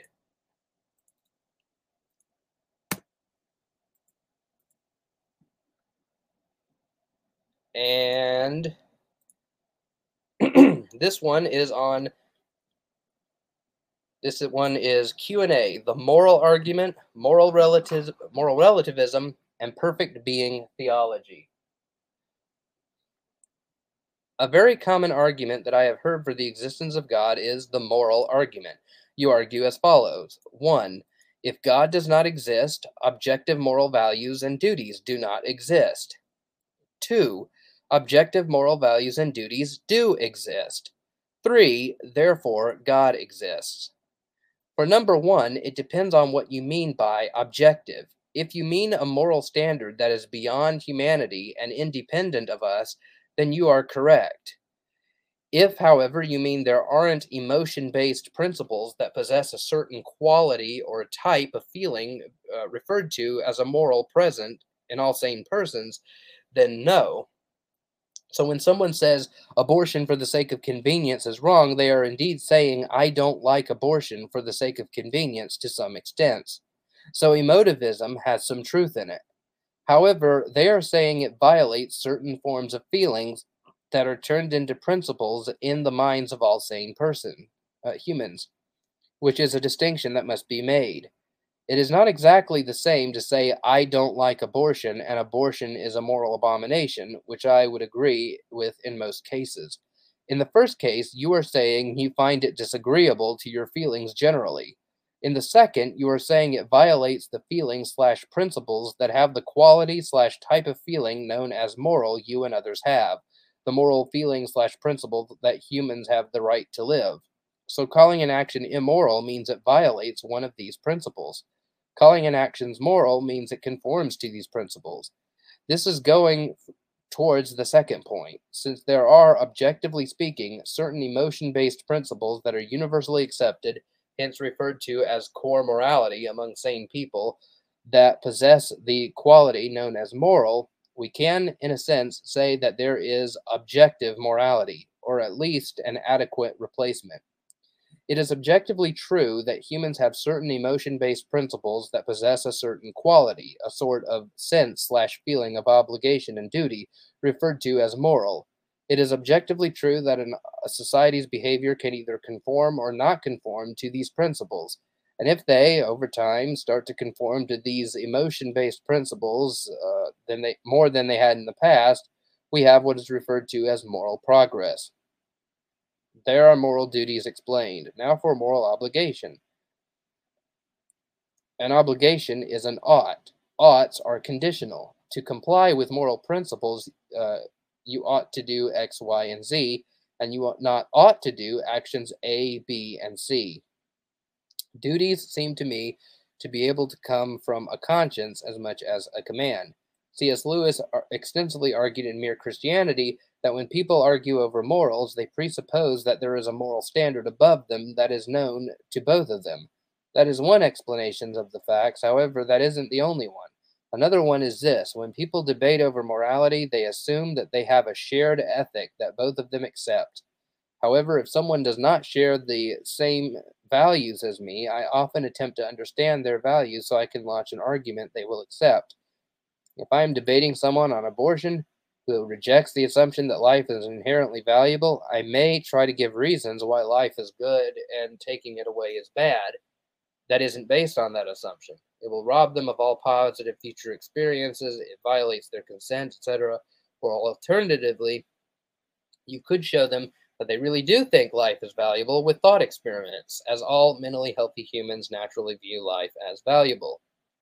In other words, assumed shared morals explain this phenomenon as well as assumed objective morality does. For the second premise, if, as William Lane Craig argues, we have a sense of a realm of objective moral values that is on par with our sense experience of the world, why does morality reflect emotions at so much? Is that really true? I would never say that my experience of objective values even remotely stacks up to sensory experience. Moral experience seems to be rooted in emotions, or emotion based principles, as I like to put it, to distinguish my view from simple emotivism, and can to some degree change based on emotions and mood. This is quite unlike sense experience. And further, exactly what data are our moral senses registering? Are they registering God's nature slash commands, an abstract realm, the way God meant for morality to work? How can the moral sense even remotely register God's nature or the purpose he had for morality? We would need other methods to work with this. Finding out his commands, nature, purposes, etc., via data, reasoning uh, of God, revealing it in a vision. I suppose he could plant intuitions in our heart, however, that is essentially emotion based principles, which we would expect on evolution, and emotion based principles aren't data that indicate truth.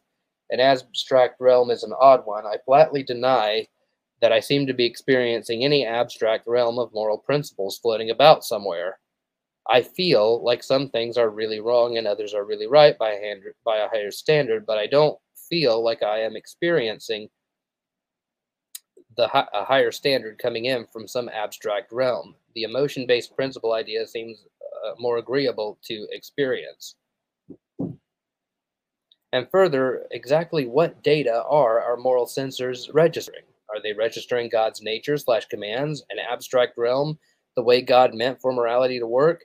How can the moral sense even remotely register God's nature or the purpose he had for morality? We would need other methods to work with this, finding out his commands, nature, purposes, etc., via data, reasoning, or God revealing it in a vision. I suppose he could plant intuitions on our heart, however, that is essentially emotion based principles, which we would expe- expect on. Did I just read that? I must be getting I must be getting tired.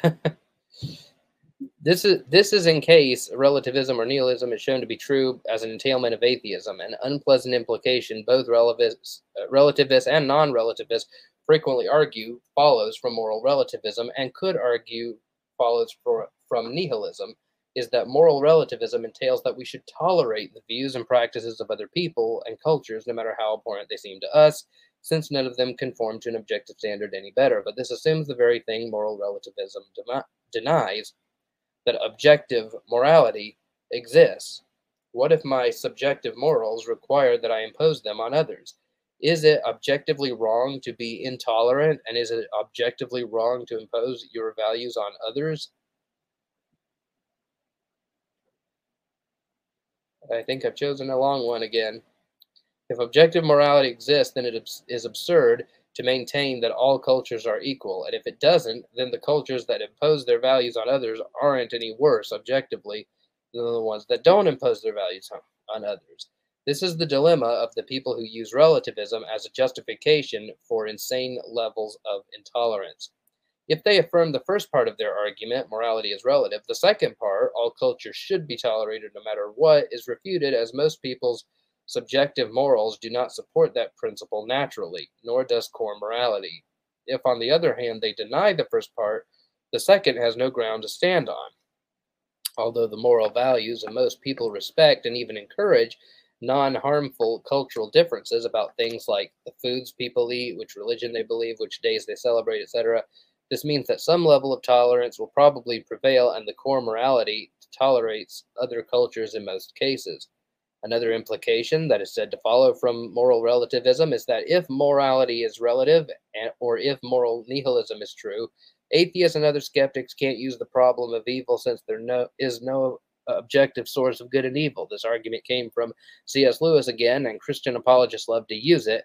However, the problem is that it doesn't work. Both atheist and Christian worldviews agree that there are certain core values that are referred to by the word moral. The atheist typically believes they came from evolution by natural selection, and the Christian believes they came from God. From the perspective of the atheist, the Christian is projecting their morals onto God, claiming when claiming that this being created existence, they see an apparent contradiction between these attributes this being is said to have and the reality we observe around us.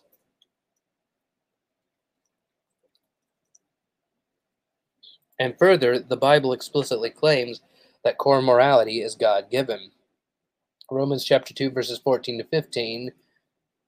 Indeed, when Gentiles who do not have the law do by nature things required by the law, they are a law for themselves, even though they do not have the law they show that the requirements of the law are written on their hearts, their consciences also bearing witness, and their thoughts sometimes accusing them, and at other times even defending them.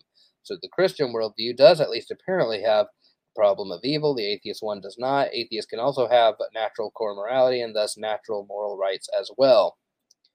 The second problem that I have heard you and other Christian apologists mention against atheists is that we criticize the Bible on moral grounds while many of us reject objective morality.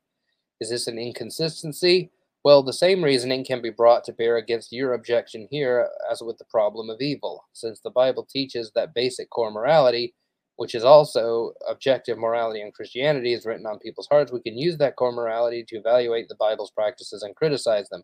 Those that don't violate core morality but violate moral standards, however, cannot be used as a refutation for Christianity, Islam, or any other religion, as the text would contain true morality completely rather than values uh, that would uh, objectively deviate to some degree from the way morality was intended to be. If the religion is proven false on other grounds, then these issues can be used as a reason to oppose the religion because it violates the subjective morals of you or your society. A practical example stoning a rape victim is shocking core morality since he slash she was forced to do it. Therefore, it is killing an innocent person. Deuteronomy chapter 22, verses 23 to 27 gives a rule that if a man sleeps with a woman outside the city, he is to be stoned. However, she will not be punished because no one was there to hear her scream. However, if she was in the city, she is also stoned because she did not scream for help.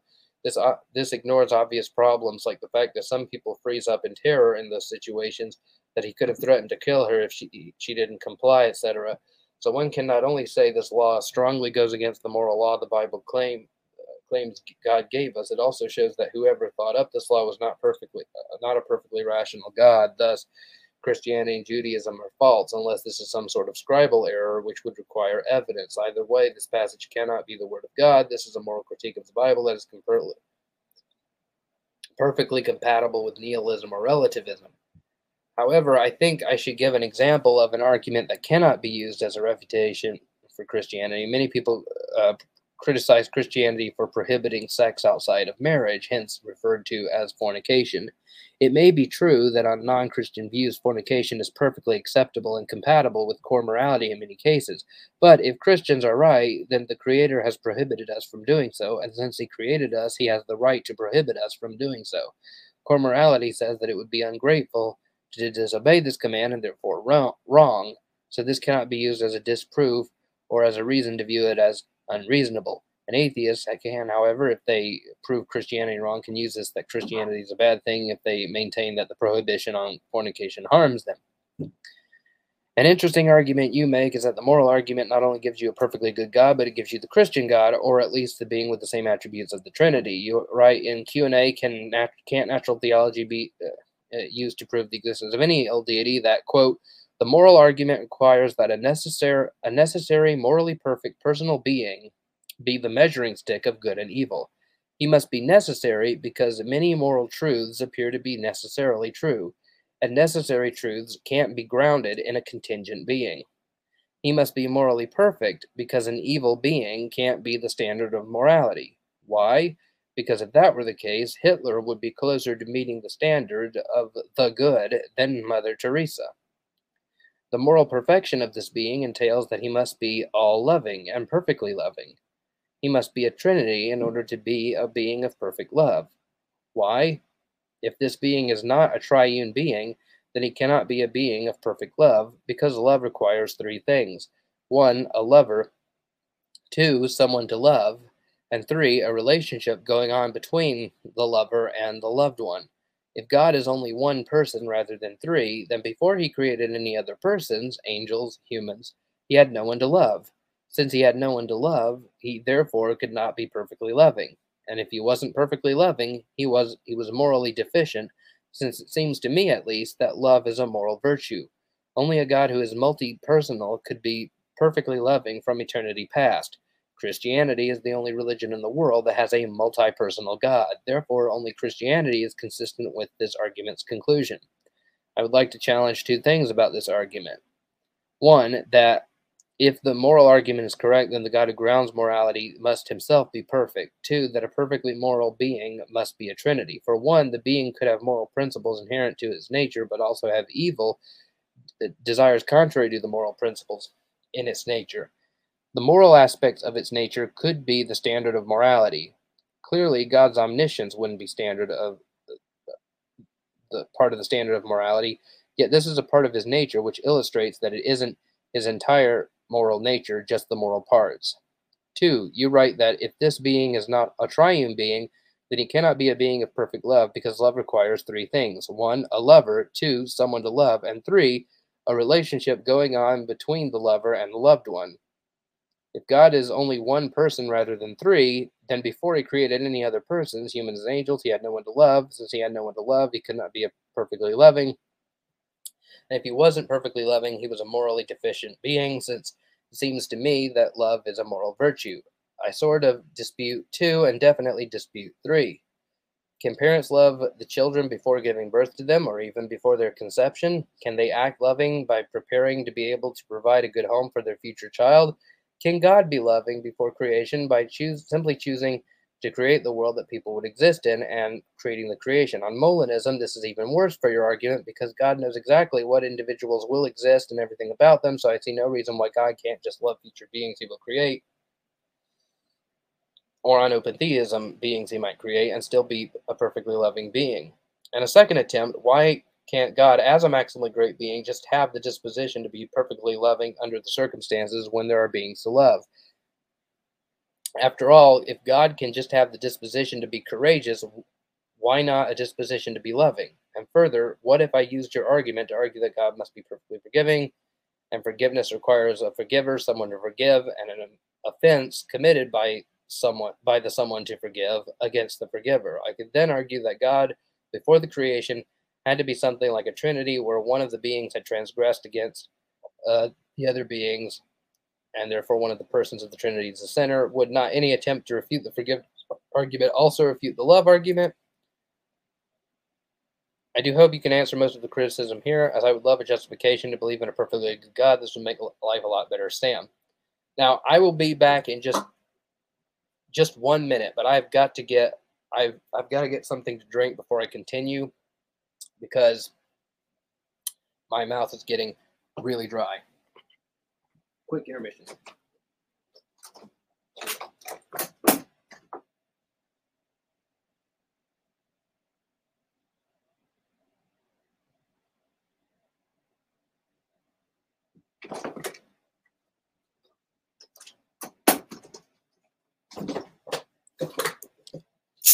I should have known better than to just bring one Dr. Pepper with me.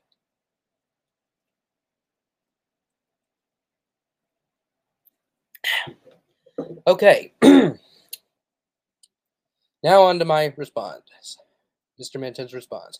It's always a pleasure to interact with you on these issues, Sam. You are a thoughtful individual, and you clearly think your uh, think through face the issues deeply. I also would love for you to believe in a perfectly good God, not simply so that your life will be a lot better, so that your but so that your afterlife will be infinitely better. Therefore, I will do my best to answer your concerns about the soundness of the moral argument. Emotions and moral intuitions. If I understood you correctly, Sam, and I always read your emails slowly to ensure to do uh, to do so to the best of my ability, your first point is that our moral intuition is really just our emotional dislike of certain behaviors. These emotional repulsions are universal, sure, but they are, nevertheless, simply emotional repulsions. I don't think our moral intuitions can be reduced to simply our emotive reactions to actions we dislike. There are things that make me mad that I do not think morally wrong.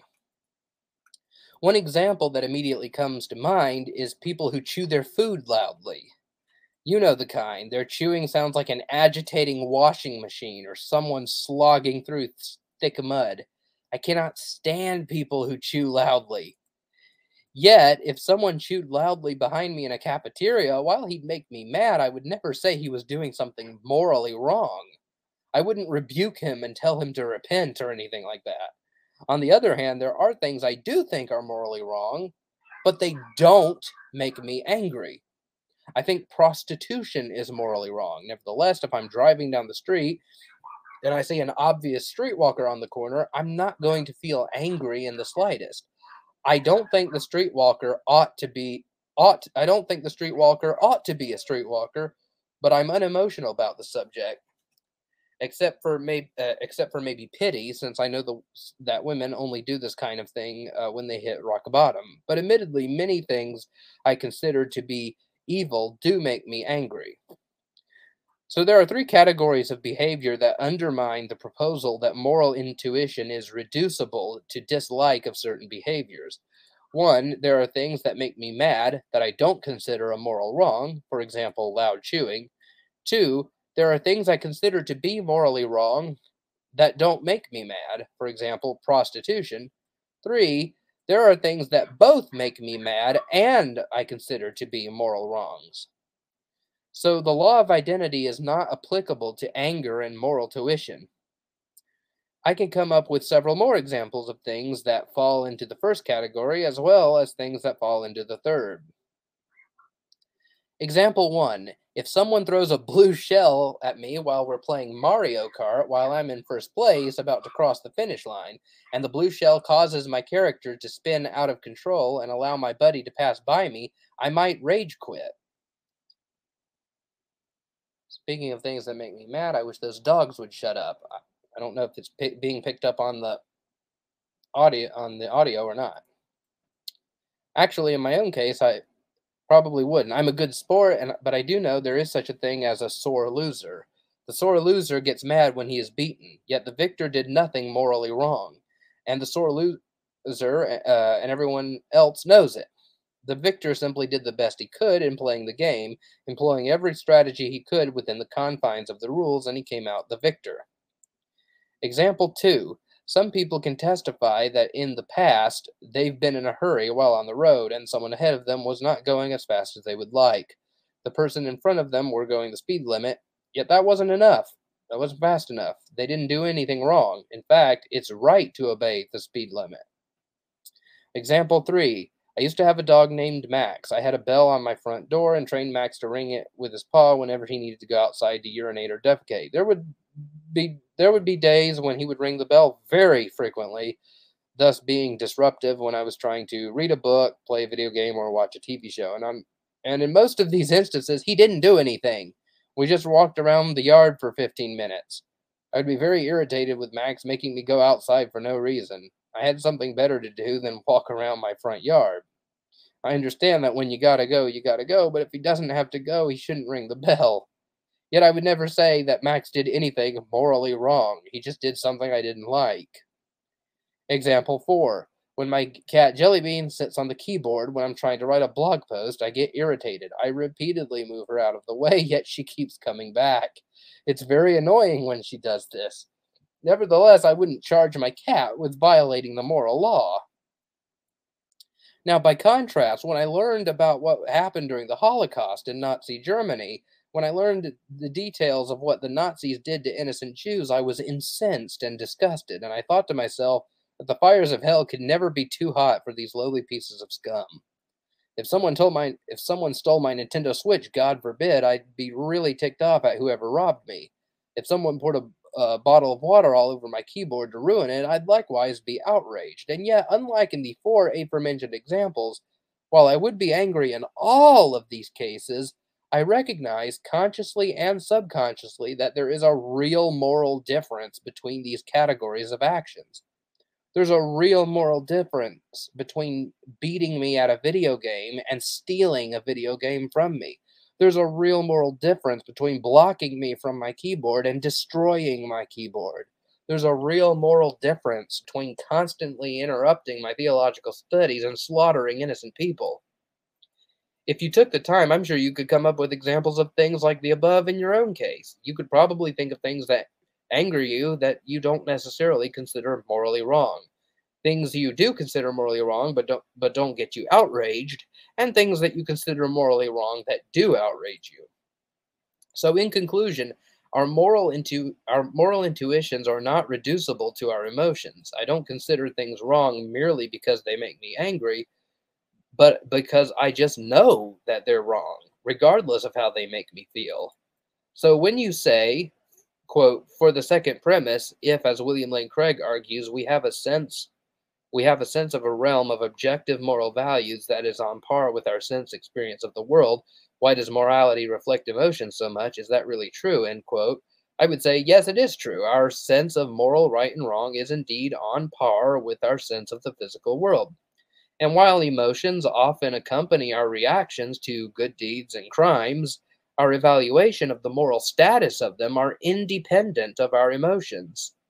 Just as you can feel pain from someone slicing your arm open, but your physical response is not based is not what you based your knowledge on whether there's a swordsman in front of you uh, it, even if it didn't cause even if it didn't cause pain even if it felt good you'd still know that something exists in the external world that cuts you, that, that cut you. We have a sense of right and wrong that is cognitively rooted within us, and these don't depend on our emotions, as I've just demonstrated. You wrote, quote, moral experience seems to be rooted in emotions, or emotion based principles, as I like to put it to distinguish my view from simple emotivism, and can, to some degree, change based on emotions and mood. This is quite unlike sense experience. I disagree. Uh, end quote. I disagree with you entirely. Not only do my distinctions above refute this concept, but I also think forgiveness refutes this concept. If I can get over something that someone did to me that I considered wrong, eventually I won't be bitter over it anymore. If they come to me in sincere apology with a true desire to reconcile, I'll forgive them. It'll take a while for the bitter feeling to go away, but as soon as I make the decision to forgive, the healing process has begun. And there have been indeed been things that people have done to me that I don't harbor resentment over anymore. Yet when I remember them, I still consider them wrong. The fact that my emotions over the actions have subsided haven't changed my opinion on the moral status of the action. Exactly what data are our moral senses registering? You wrote, quote, and further, exactly what data are our moral senses registering? Are they registering God's nature slash commands, an abstract realm, the way God meant for morality to work? How can the moral sense even remotely register God's nature or the purpose he had for morality? We would need other methods to work with this, finding out his commands, nature, purposes, etc., via sense data, reasoning, or God revealing it in a vision. I suppose he could plant intuitions on our heart. However, that is essentially emotion based principles, which we would also expect on evolution, uh, and emotion based principles aren't data that indicates truth. End quote. What our moral sense is registering is simply that certain actions and behaviors are right and others are wrong. You're correct in saying that our moral sense doesn't even remotely register God's nature or the purpose he had for morality, and that we should would need other methods to work with this. That method is philosophy. That's what the moral argument is all about. Just as science only shows us that the universe had a beginning at the Big Bang and nothing more, so our moral intuition tells us that morality is objective and nothing more. To get from Big Bang to Big Banger, a transcendent creator, you need to use the tool of philosophy slash logic to formulate a sound argument for a transcendent cause.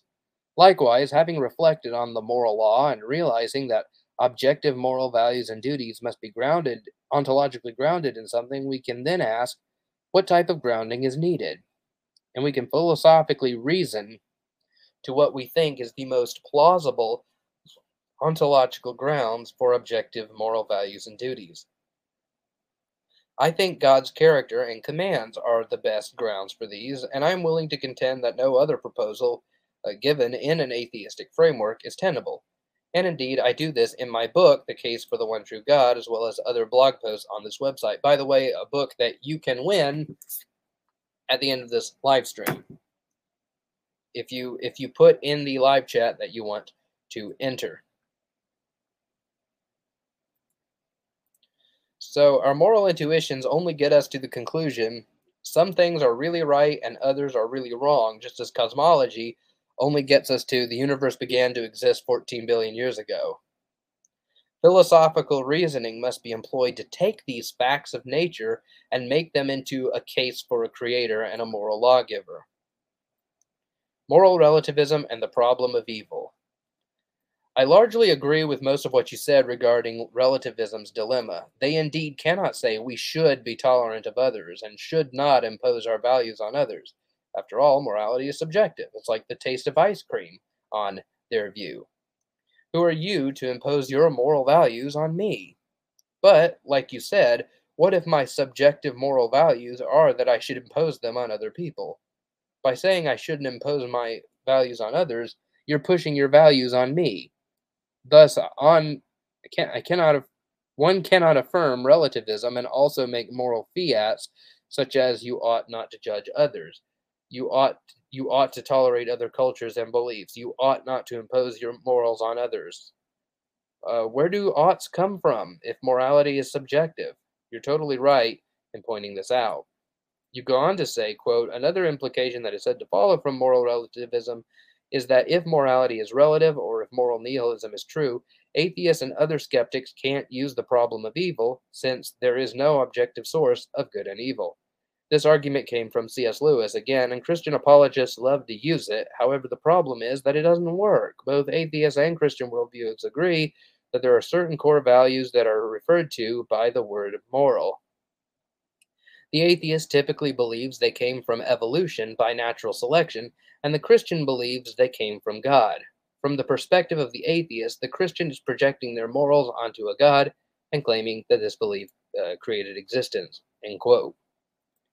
I would argue, and I have argued in my blog posts and books, that the atheist is wrong in saying morality comes from evolution. Subjective morality could come from evolution, sure, but not objective morality. Consider that if evolution had gone differently, we might have different morals. In fact, Charles Darwin himself said this in his writings. He wrote, quote, If men were reared under precisely the same conditions as hive bees, there can hardly be a doubt that our unmarried females would, like the worker bees, think it a sacred duty to kill their brothers, and mothers would strive to kill their fertile daughters, and no one would think of interfering. End quote.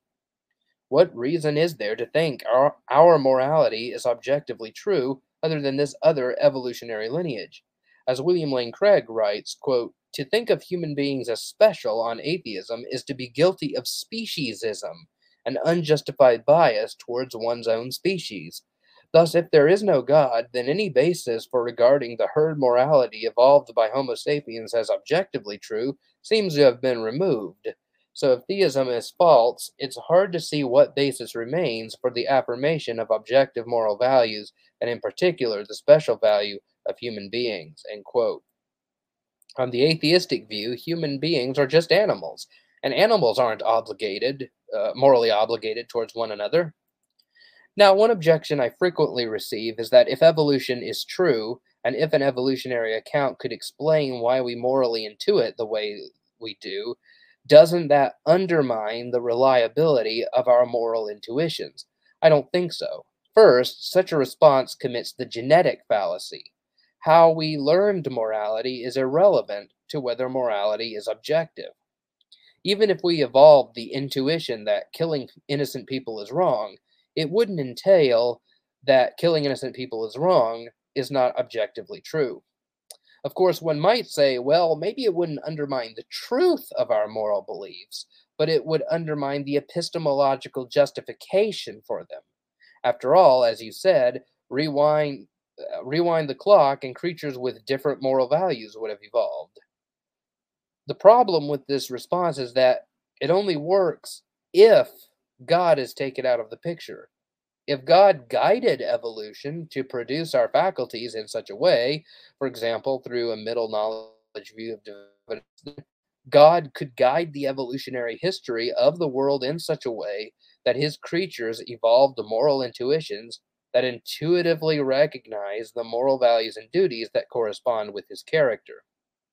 So, even if what we consider right and wrong are the products of biological evolution, they would still be reliable and tell us objective moral truths. Only if atheistic evolution were true uh, would I argue that evolution would undermine the reliability of our moral intuitions. Those who use the socio-biological account to undermine premise one thus beg the question in favor of atheism. As for saying that skeptics cannot use the problem of evil because their worldview doesn't permit objective morality exists, I think there is some truth to this. Though, if you read my chapter on the problem of evil in the case for the one true God, you'll see that I use this tactic a bit differently than say my than say presuppositionalist apologists do, and even some evidentialists. Rather than saying atheists should just be quiet about the problem of evil because their framework entails either moral relativism or moral nihilism, or saying uh, you wouldn't even know there was evil unless you knew God exists, I will argue the following. One, if God does not exist, objective moral values and duties do not exist. Two, evil exists. Three, therefore, objective moral values and duties exist. Four, therefore, God exists. Ironically, rather than disproving the existence of God, the existence of real evil demonstrates exactly the opposite. The only way for the atheist to get out of the argument is to do one of two things. One thing he could do is deny that objective morality exists, but if he takes this route, then he's denying that real evil exists, and if real evil does not exist, then there is no real problem of evil. What the atheist calls evil are just things he doesn't like. So we can ask, why demand that God kowtow to your uh, personal tastes? On the other hand, if he insists that evil does exist and it is not grounded in his or anybody else's opinion, then he's got to provide some alternative ontological grounding for morality than the existence of God. And I have never seen an atheist successfully do this. Sam, you and I have done plenty of debating on the problem of evil, so you probably know that I don't consider this the only thing necessary to, to refute the problem of evil. We apologists still must explain why God, being all powerful and all loving, would allow his moral law to be so widely violated. And here is where I'd appeal to the free will defense, the greater good theodicy, etc., as we've discussed in previous conversations. The moral argument's relation to evil Bible verses. The issue that I and other Christian apologists have with atheists criticizing the Bible on moral grounds is that their worldview doesn't have an adequate grounding for morality. The existence of a necessarily existent, morally perfect, sovereign being, God, is the best explanation for how objective morality is ontologically grounded. So if God grounds morality, then to accuse God of immorality is inconsistent.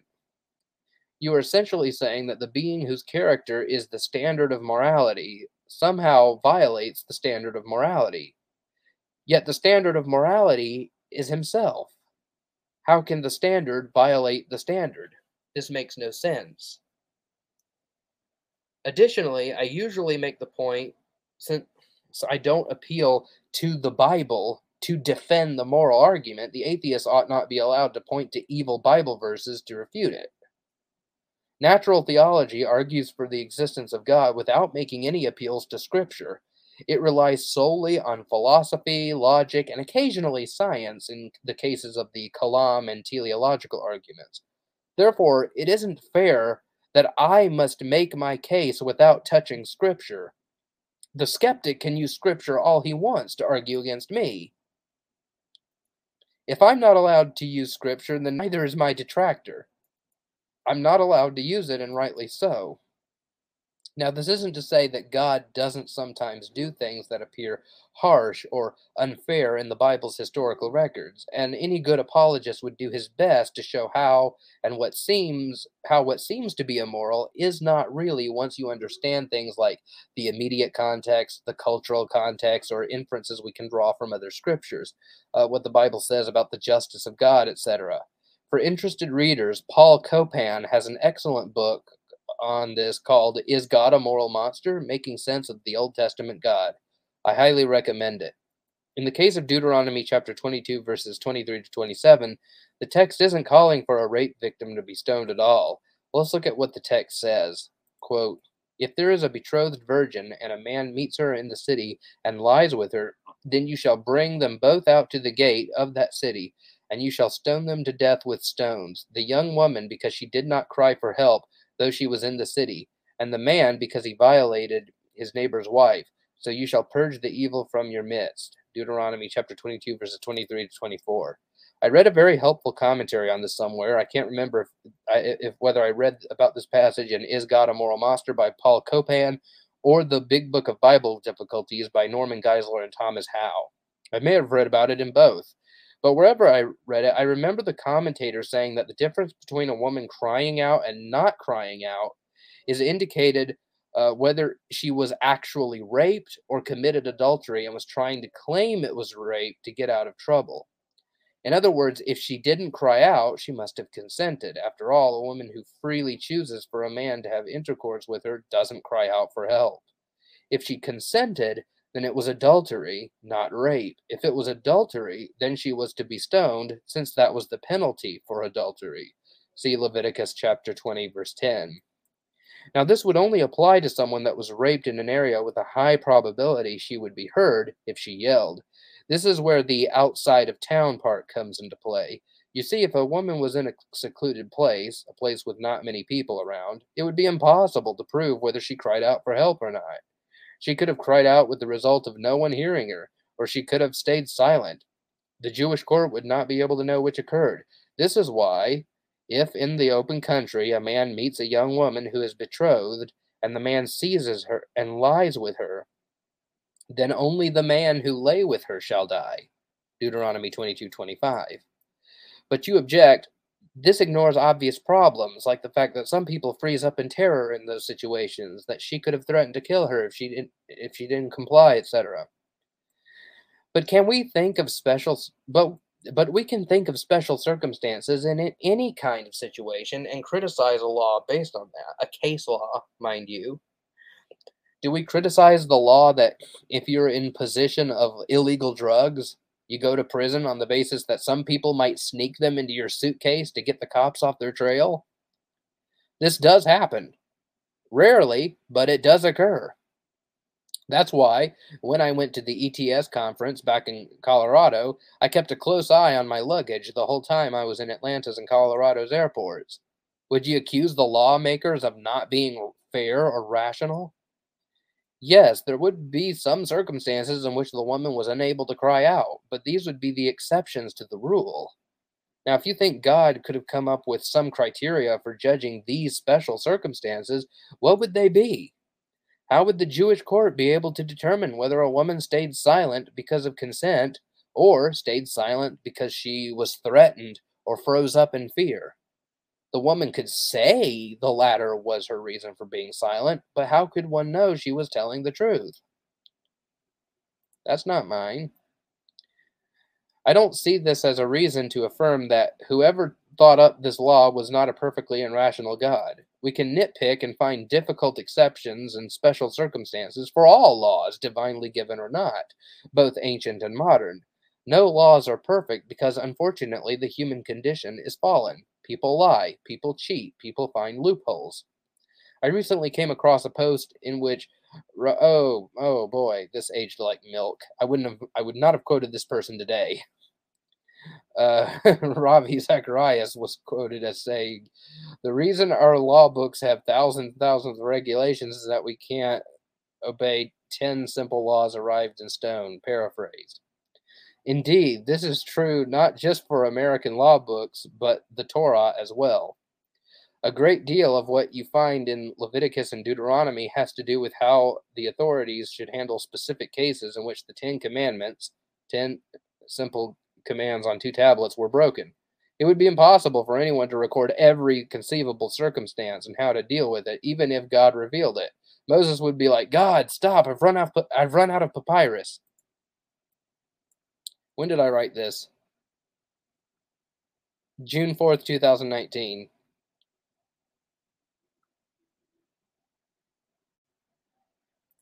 The divine identity argument. You write, quote, the being could have moral principles inherent to its nature, but also have evil desires contrary to the moral principles in its nature. The moral aspects of its nature could be the standard of morality, end quote. Then in that case, whenever I did something evil, I would be in line with the standard of morality. If God were mean spirited, then I would be in line with his will when I am mean spirited. Thus to attain this thus to attain this sort of good evil hybrid nature, would be the height of living according to the moral law. This is absurd. To borrow an analogy of C.S. Lewis, this would be like saying uh, you know a crooked line by comparing it with a somewhat straight and somewhat crooked line. Quote, clearly, God's omniscience wouldn't be part of the standard of morality, yet this is a part of his nature, which illustrates that it isn't his entire nature that is the moral standard, end quote. This is a this is a misunderstanding by what I mean when I say God's nature. By God's nature, I obviously don't mean aspects of his being like omniscience, omnipotence, etc. I mean his moral nature, his character. Quote, can parents love the children before giving birth to them or even before their conception? Can they act loving by preparing uh, to be able to provide a good home for their future child? Can't God be acting before love creation by simply choosing to create the world so that people would exist in it and existing the uh, and creating the creation? On Molinism, this is even worse for your argument because God knows exactly what individuals will exist and everything about them. So I see no reason why God can't just love the future beings he will create, or on open theism, beings he might create, and still be a perfectly loving being. End quote.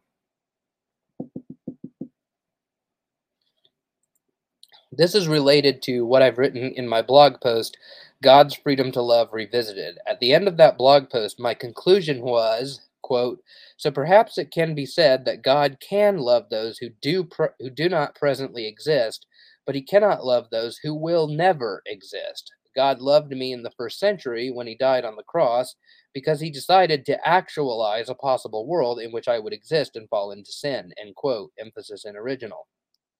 Now, this, of course, would at first glance seem to make me inconsistent. It would seem, on the on one hand, that I am saying God cannot be loving before the creation of any humans, yet God loved us before we ever came into being. Yet a subtle nuance needs to be made clear. While God can certainly make the choice to love someone before they exist, he can only do so by deciding that their existence will be actual. If God ch- chooses to actualize one of the feasible worlds in which they never come to be, God has made the decision not to love them. Jesus didn't die on the cross for their sins because this sinner's very existence is a counterfactual. Even still, God can choose to love someone before they exist, yet until they exist, God cannot express that love for them. There's no one to express the love to. I have already said that I have I have said that I have already chosen to love my wife in another blog post even though I don't know her yet. However, although I have decided to love her, until I actually meet her, I cannot express my love for her.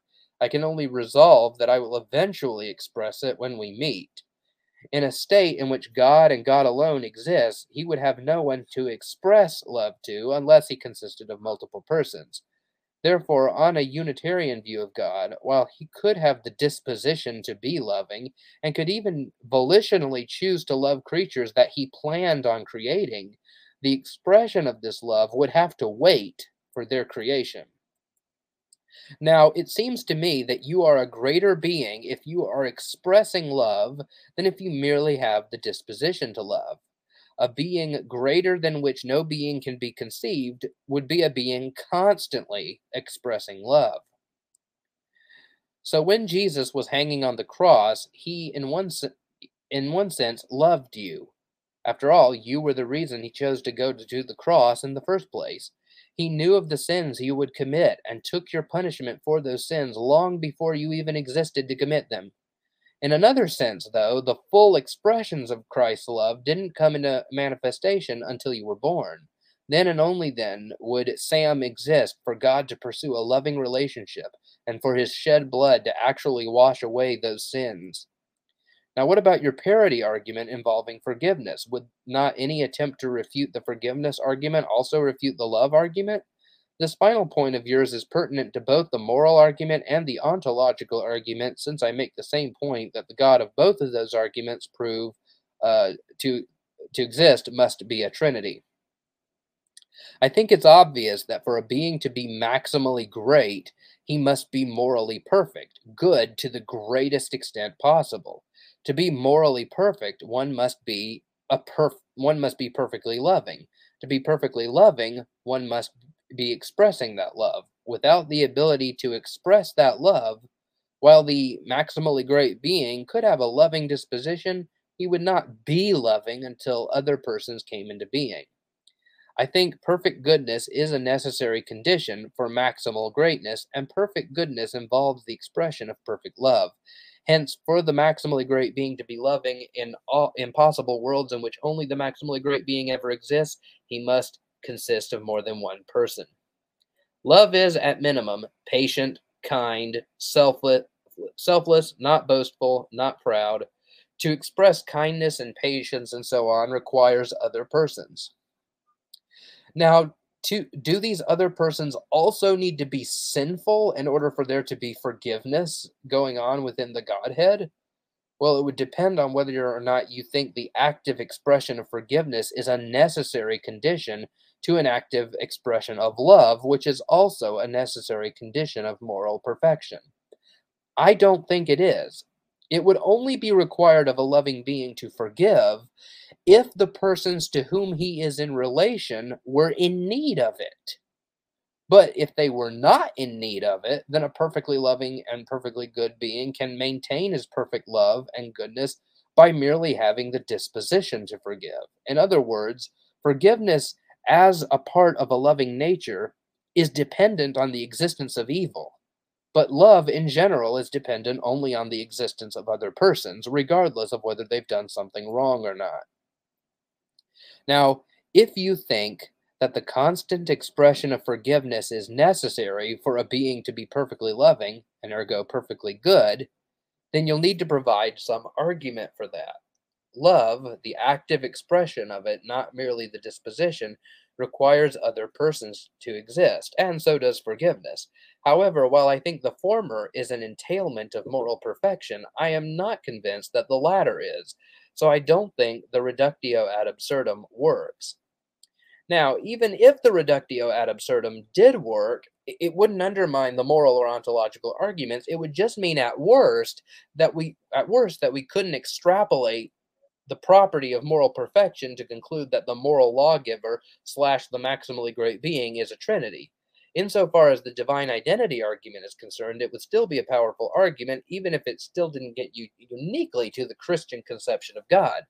In fact, my realization of the love requires God to be a Trinity argument came very late in the development of Inference to the One True God, now re released under the title The Case for the One True God.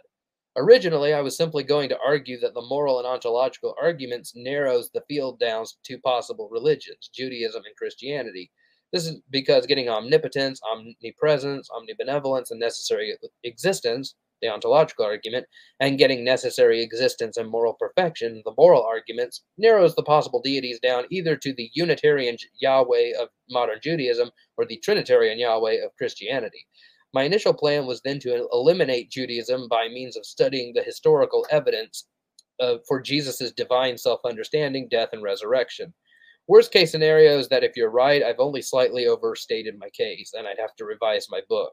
However, I don't think your reductio ad absurdum argument succeeds. It seems intuitively clear to me that a being expressing love is greater than a being who merely has the disposition to be loving, but it is not at all clear that a being who is constantly expressing forgiveness is greater than one who only has a forgiving disposition. Conclusion I hope that I've answered these concerns regarding the moral argument to your satisfaction, Sam. So that we are going on two hours and 26 minutes. So I think what I'm going to do is I'm just going to uh, interact with the chat for maybe five, six, seven, eight, nine, ten minutes, and then I will do the you know random name generator to say who won the giveaway. Uh, let me see how many arguments did I, how many articles did I actually get to read tonight? Um, more four. I only got to read four. Uh, I had listed fourteen. Uh, better to ha- better to list too many than not enough, I guess. I chose the best ones uh, the ones that were the most thoughtful, the ones that and the ones that I thought you know had the best engagement. Um, and most of these came from a guy named Sam. Now this Sam is the one that I've mentioned before. I've dial I've had very lengthy dialogues with him for like I'm say 3 years now on like pretty much every single apologetic issue from the Kalam cosmological argument to the problem. I mean, really, the only thing we haven't discussed is the resurrection of Jesus. I don't know why. I tried to get him to discuss the resurrection of Jesus, but he, he says he's like read my blog post series and watched my video series on it, but we haven't really. But yeah, pretty much uh, ongoing conversation with them, and I I pray that he comes to know Jesus. But like most of the like most of the articles I've read tonight were by him uh, some of them weren't the ones that I had picked but didn't get to read. But he he gave he he gave most of the some of he he paved the way for the writing of some of the best articles, uh, Q and A articles uh, that I wrote. Um, Paulo Matthias says uh, he said at 9:40 p.m. I will need to leave now. May God bless your ministry for many more years to Evan. Um, well, thanks, uh, Paulo, and thanks for sticking around this long. God bless you. Eric Verthaler 92 says, "Can Christian watch? Can Christians watch horror films?" I would say this. Uh, um, this is kind of a random question. Uh, it seems to me, but I, will answer. I'll answer it anyway. Um, I would say that it has. It's a really a freedom in Christ conscience issue if you uh, feel convicted about it, if you feel like, oh, this is something I really shouldn't be watching, this is this is not good, this is not for me, then you probably shouldn't do it. I would recommend that you go read Romans chapter 14. Um, anything not done in good faith is sin. If you are not confident, if you are not 100% confident in your mind that it is okay for you to watch, you know, hor- horror films, um, regardless of what kind they might be, slasher flick, serial killers, or even stuff with more demonic stuff in it. If you if you're not 100% convinced, if if if you're even just like 50-50 like, yeah, maybe it's okay, maybe it's not, I'd just say don't do it. But if you don't see anything wrong with it, then I mean, there's certainly no scriptural mandate. I mean, horror movies weren't even a thing when the Bible was written, so the biblical authors really couldn't speak to that issue. But um, I would just say go with your conscience. But I would say I would recommend checking out some of Brian Godawa's uh, work. I can't remember what book he talks about it in. I think it might be The Imagination of God or God um, or something. Um, but he talks about how God actually used, you know, the ancient equivalent of horror uh, in the Bible and Brian Godawa goes so far as to say that horror is God's favorite genre. Uh, so, yeah, I love Brian Godawa's Chronicles of the Nephilim novel series um, and his Chronicles of the Apocalypse, which is Chronicles of the Apocalypse is basically Preterist Left Behind. It's Left Behind for Preterists, and it's it's really good. Um, and he's you know he's written some. His novels are like really Deuteronomy 32 worldview, Nephilim, you know, Michael Heiserian stuff. Um, and I had him on the podcast, the audio podcast, quite a while back before it was fused with the um, the uh, the live web show. Faith Unaltered says, "Congrats on 10 years, brother and no, the dogs aren't on the audio that I can make out. Oh, I'm good to hear that because I, I could certainly hear them. Um, my cousin's dogs, they just like, they bark at everything.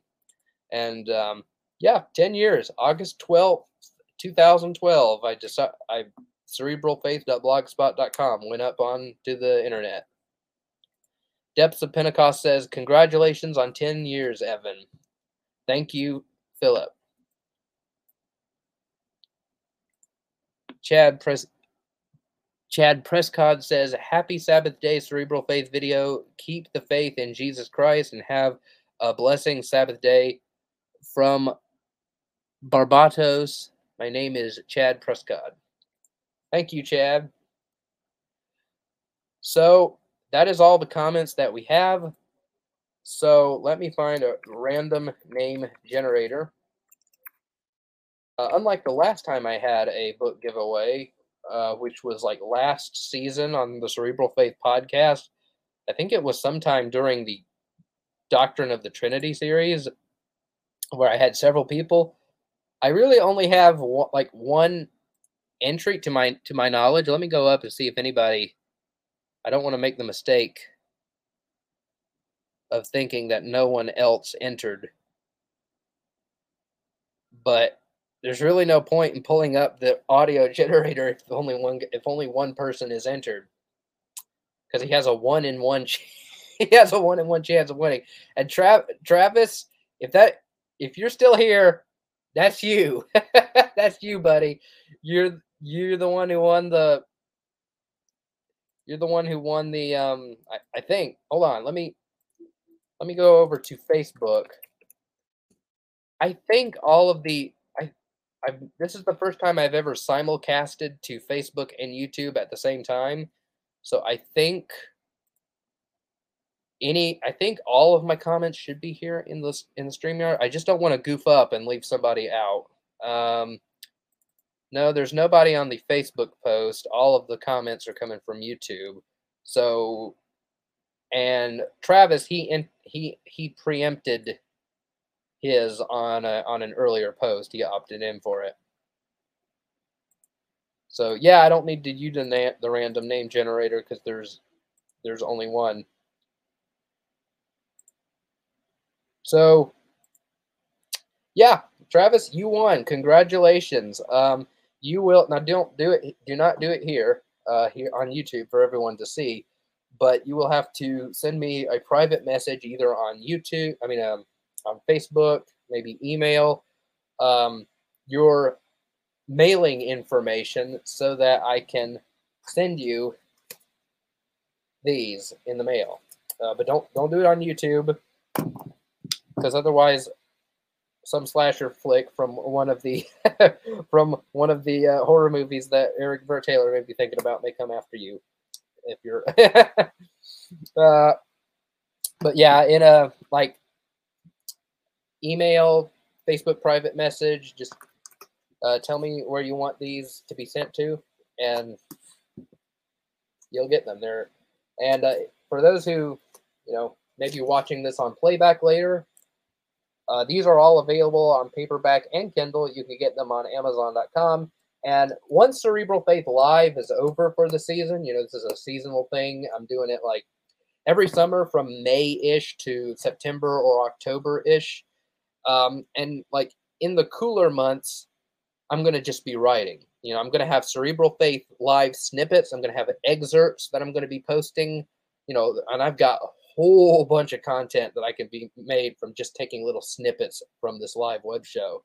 And the live web show is also going to be the audio for the audio podcast, the Cerebral Faith podcast. And of course, it's the web show. So it's going to be, it's the hub for all non written content. So in the cooler months, when I'm not making this uh, video and audio content, I'm going to be writing more, writing and researching.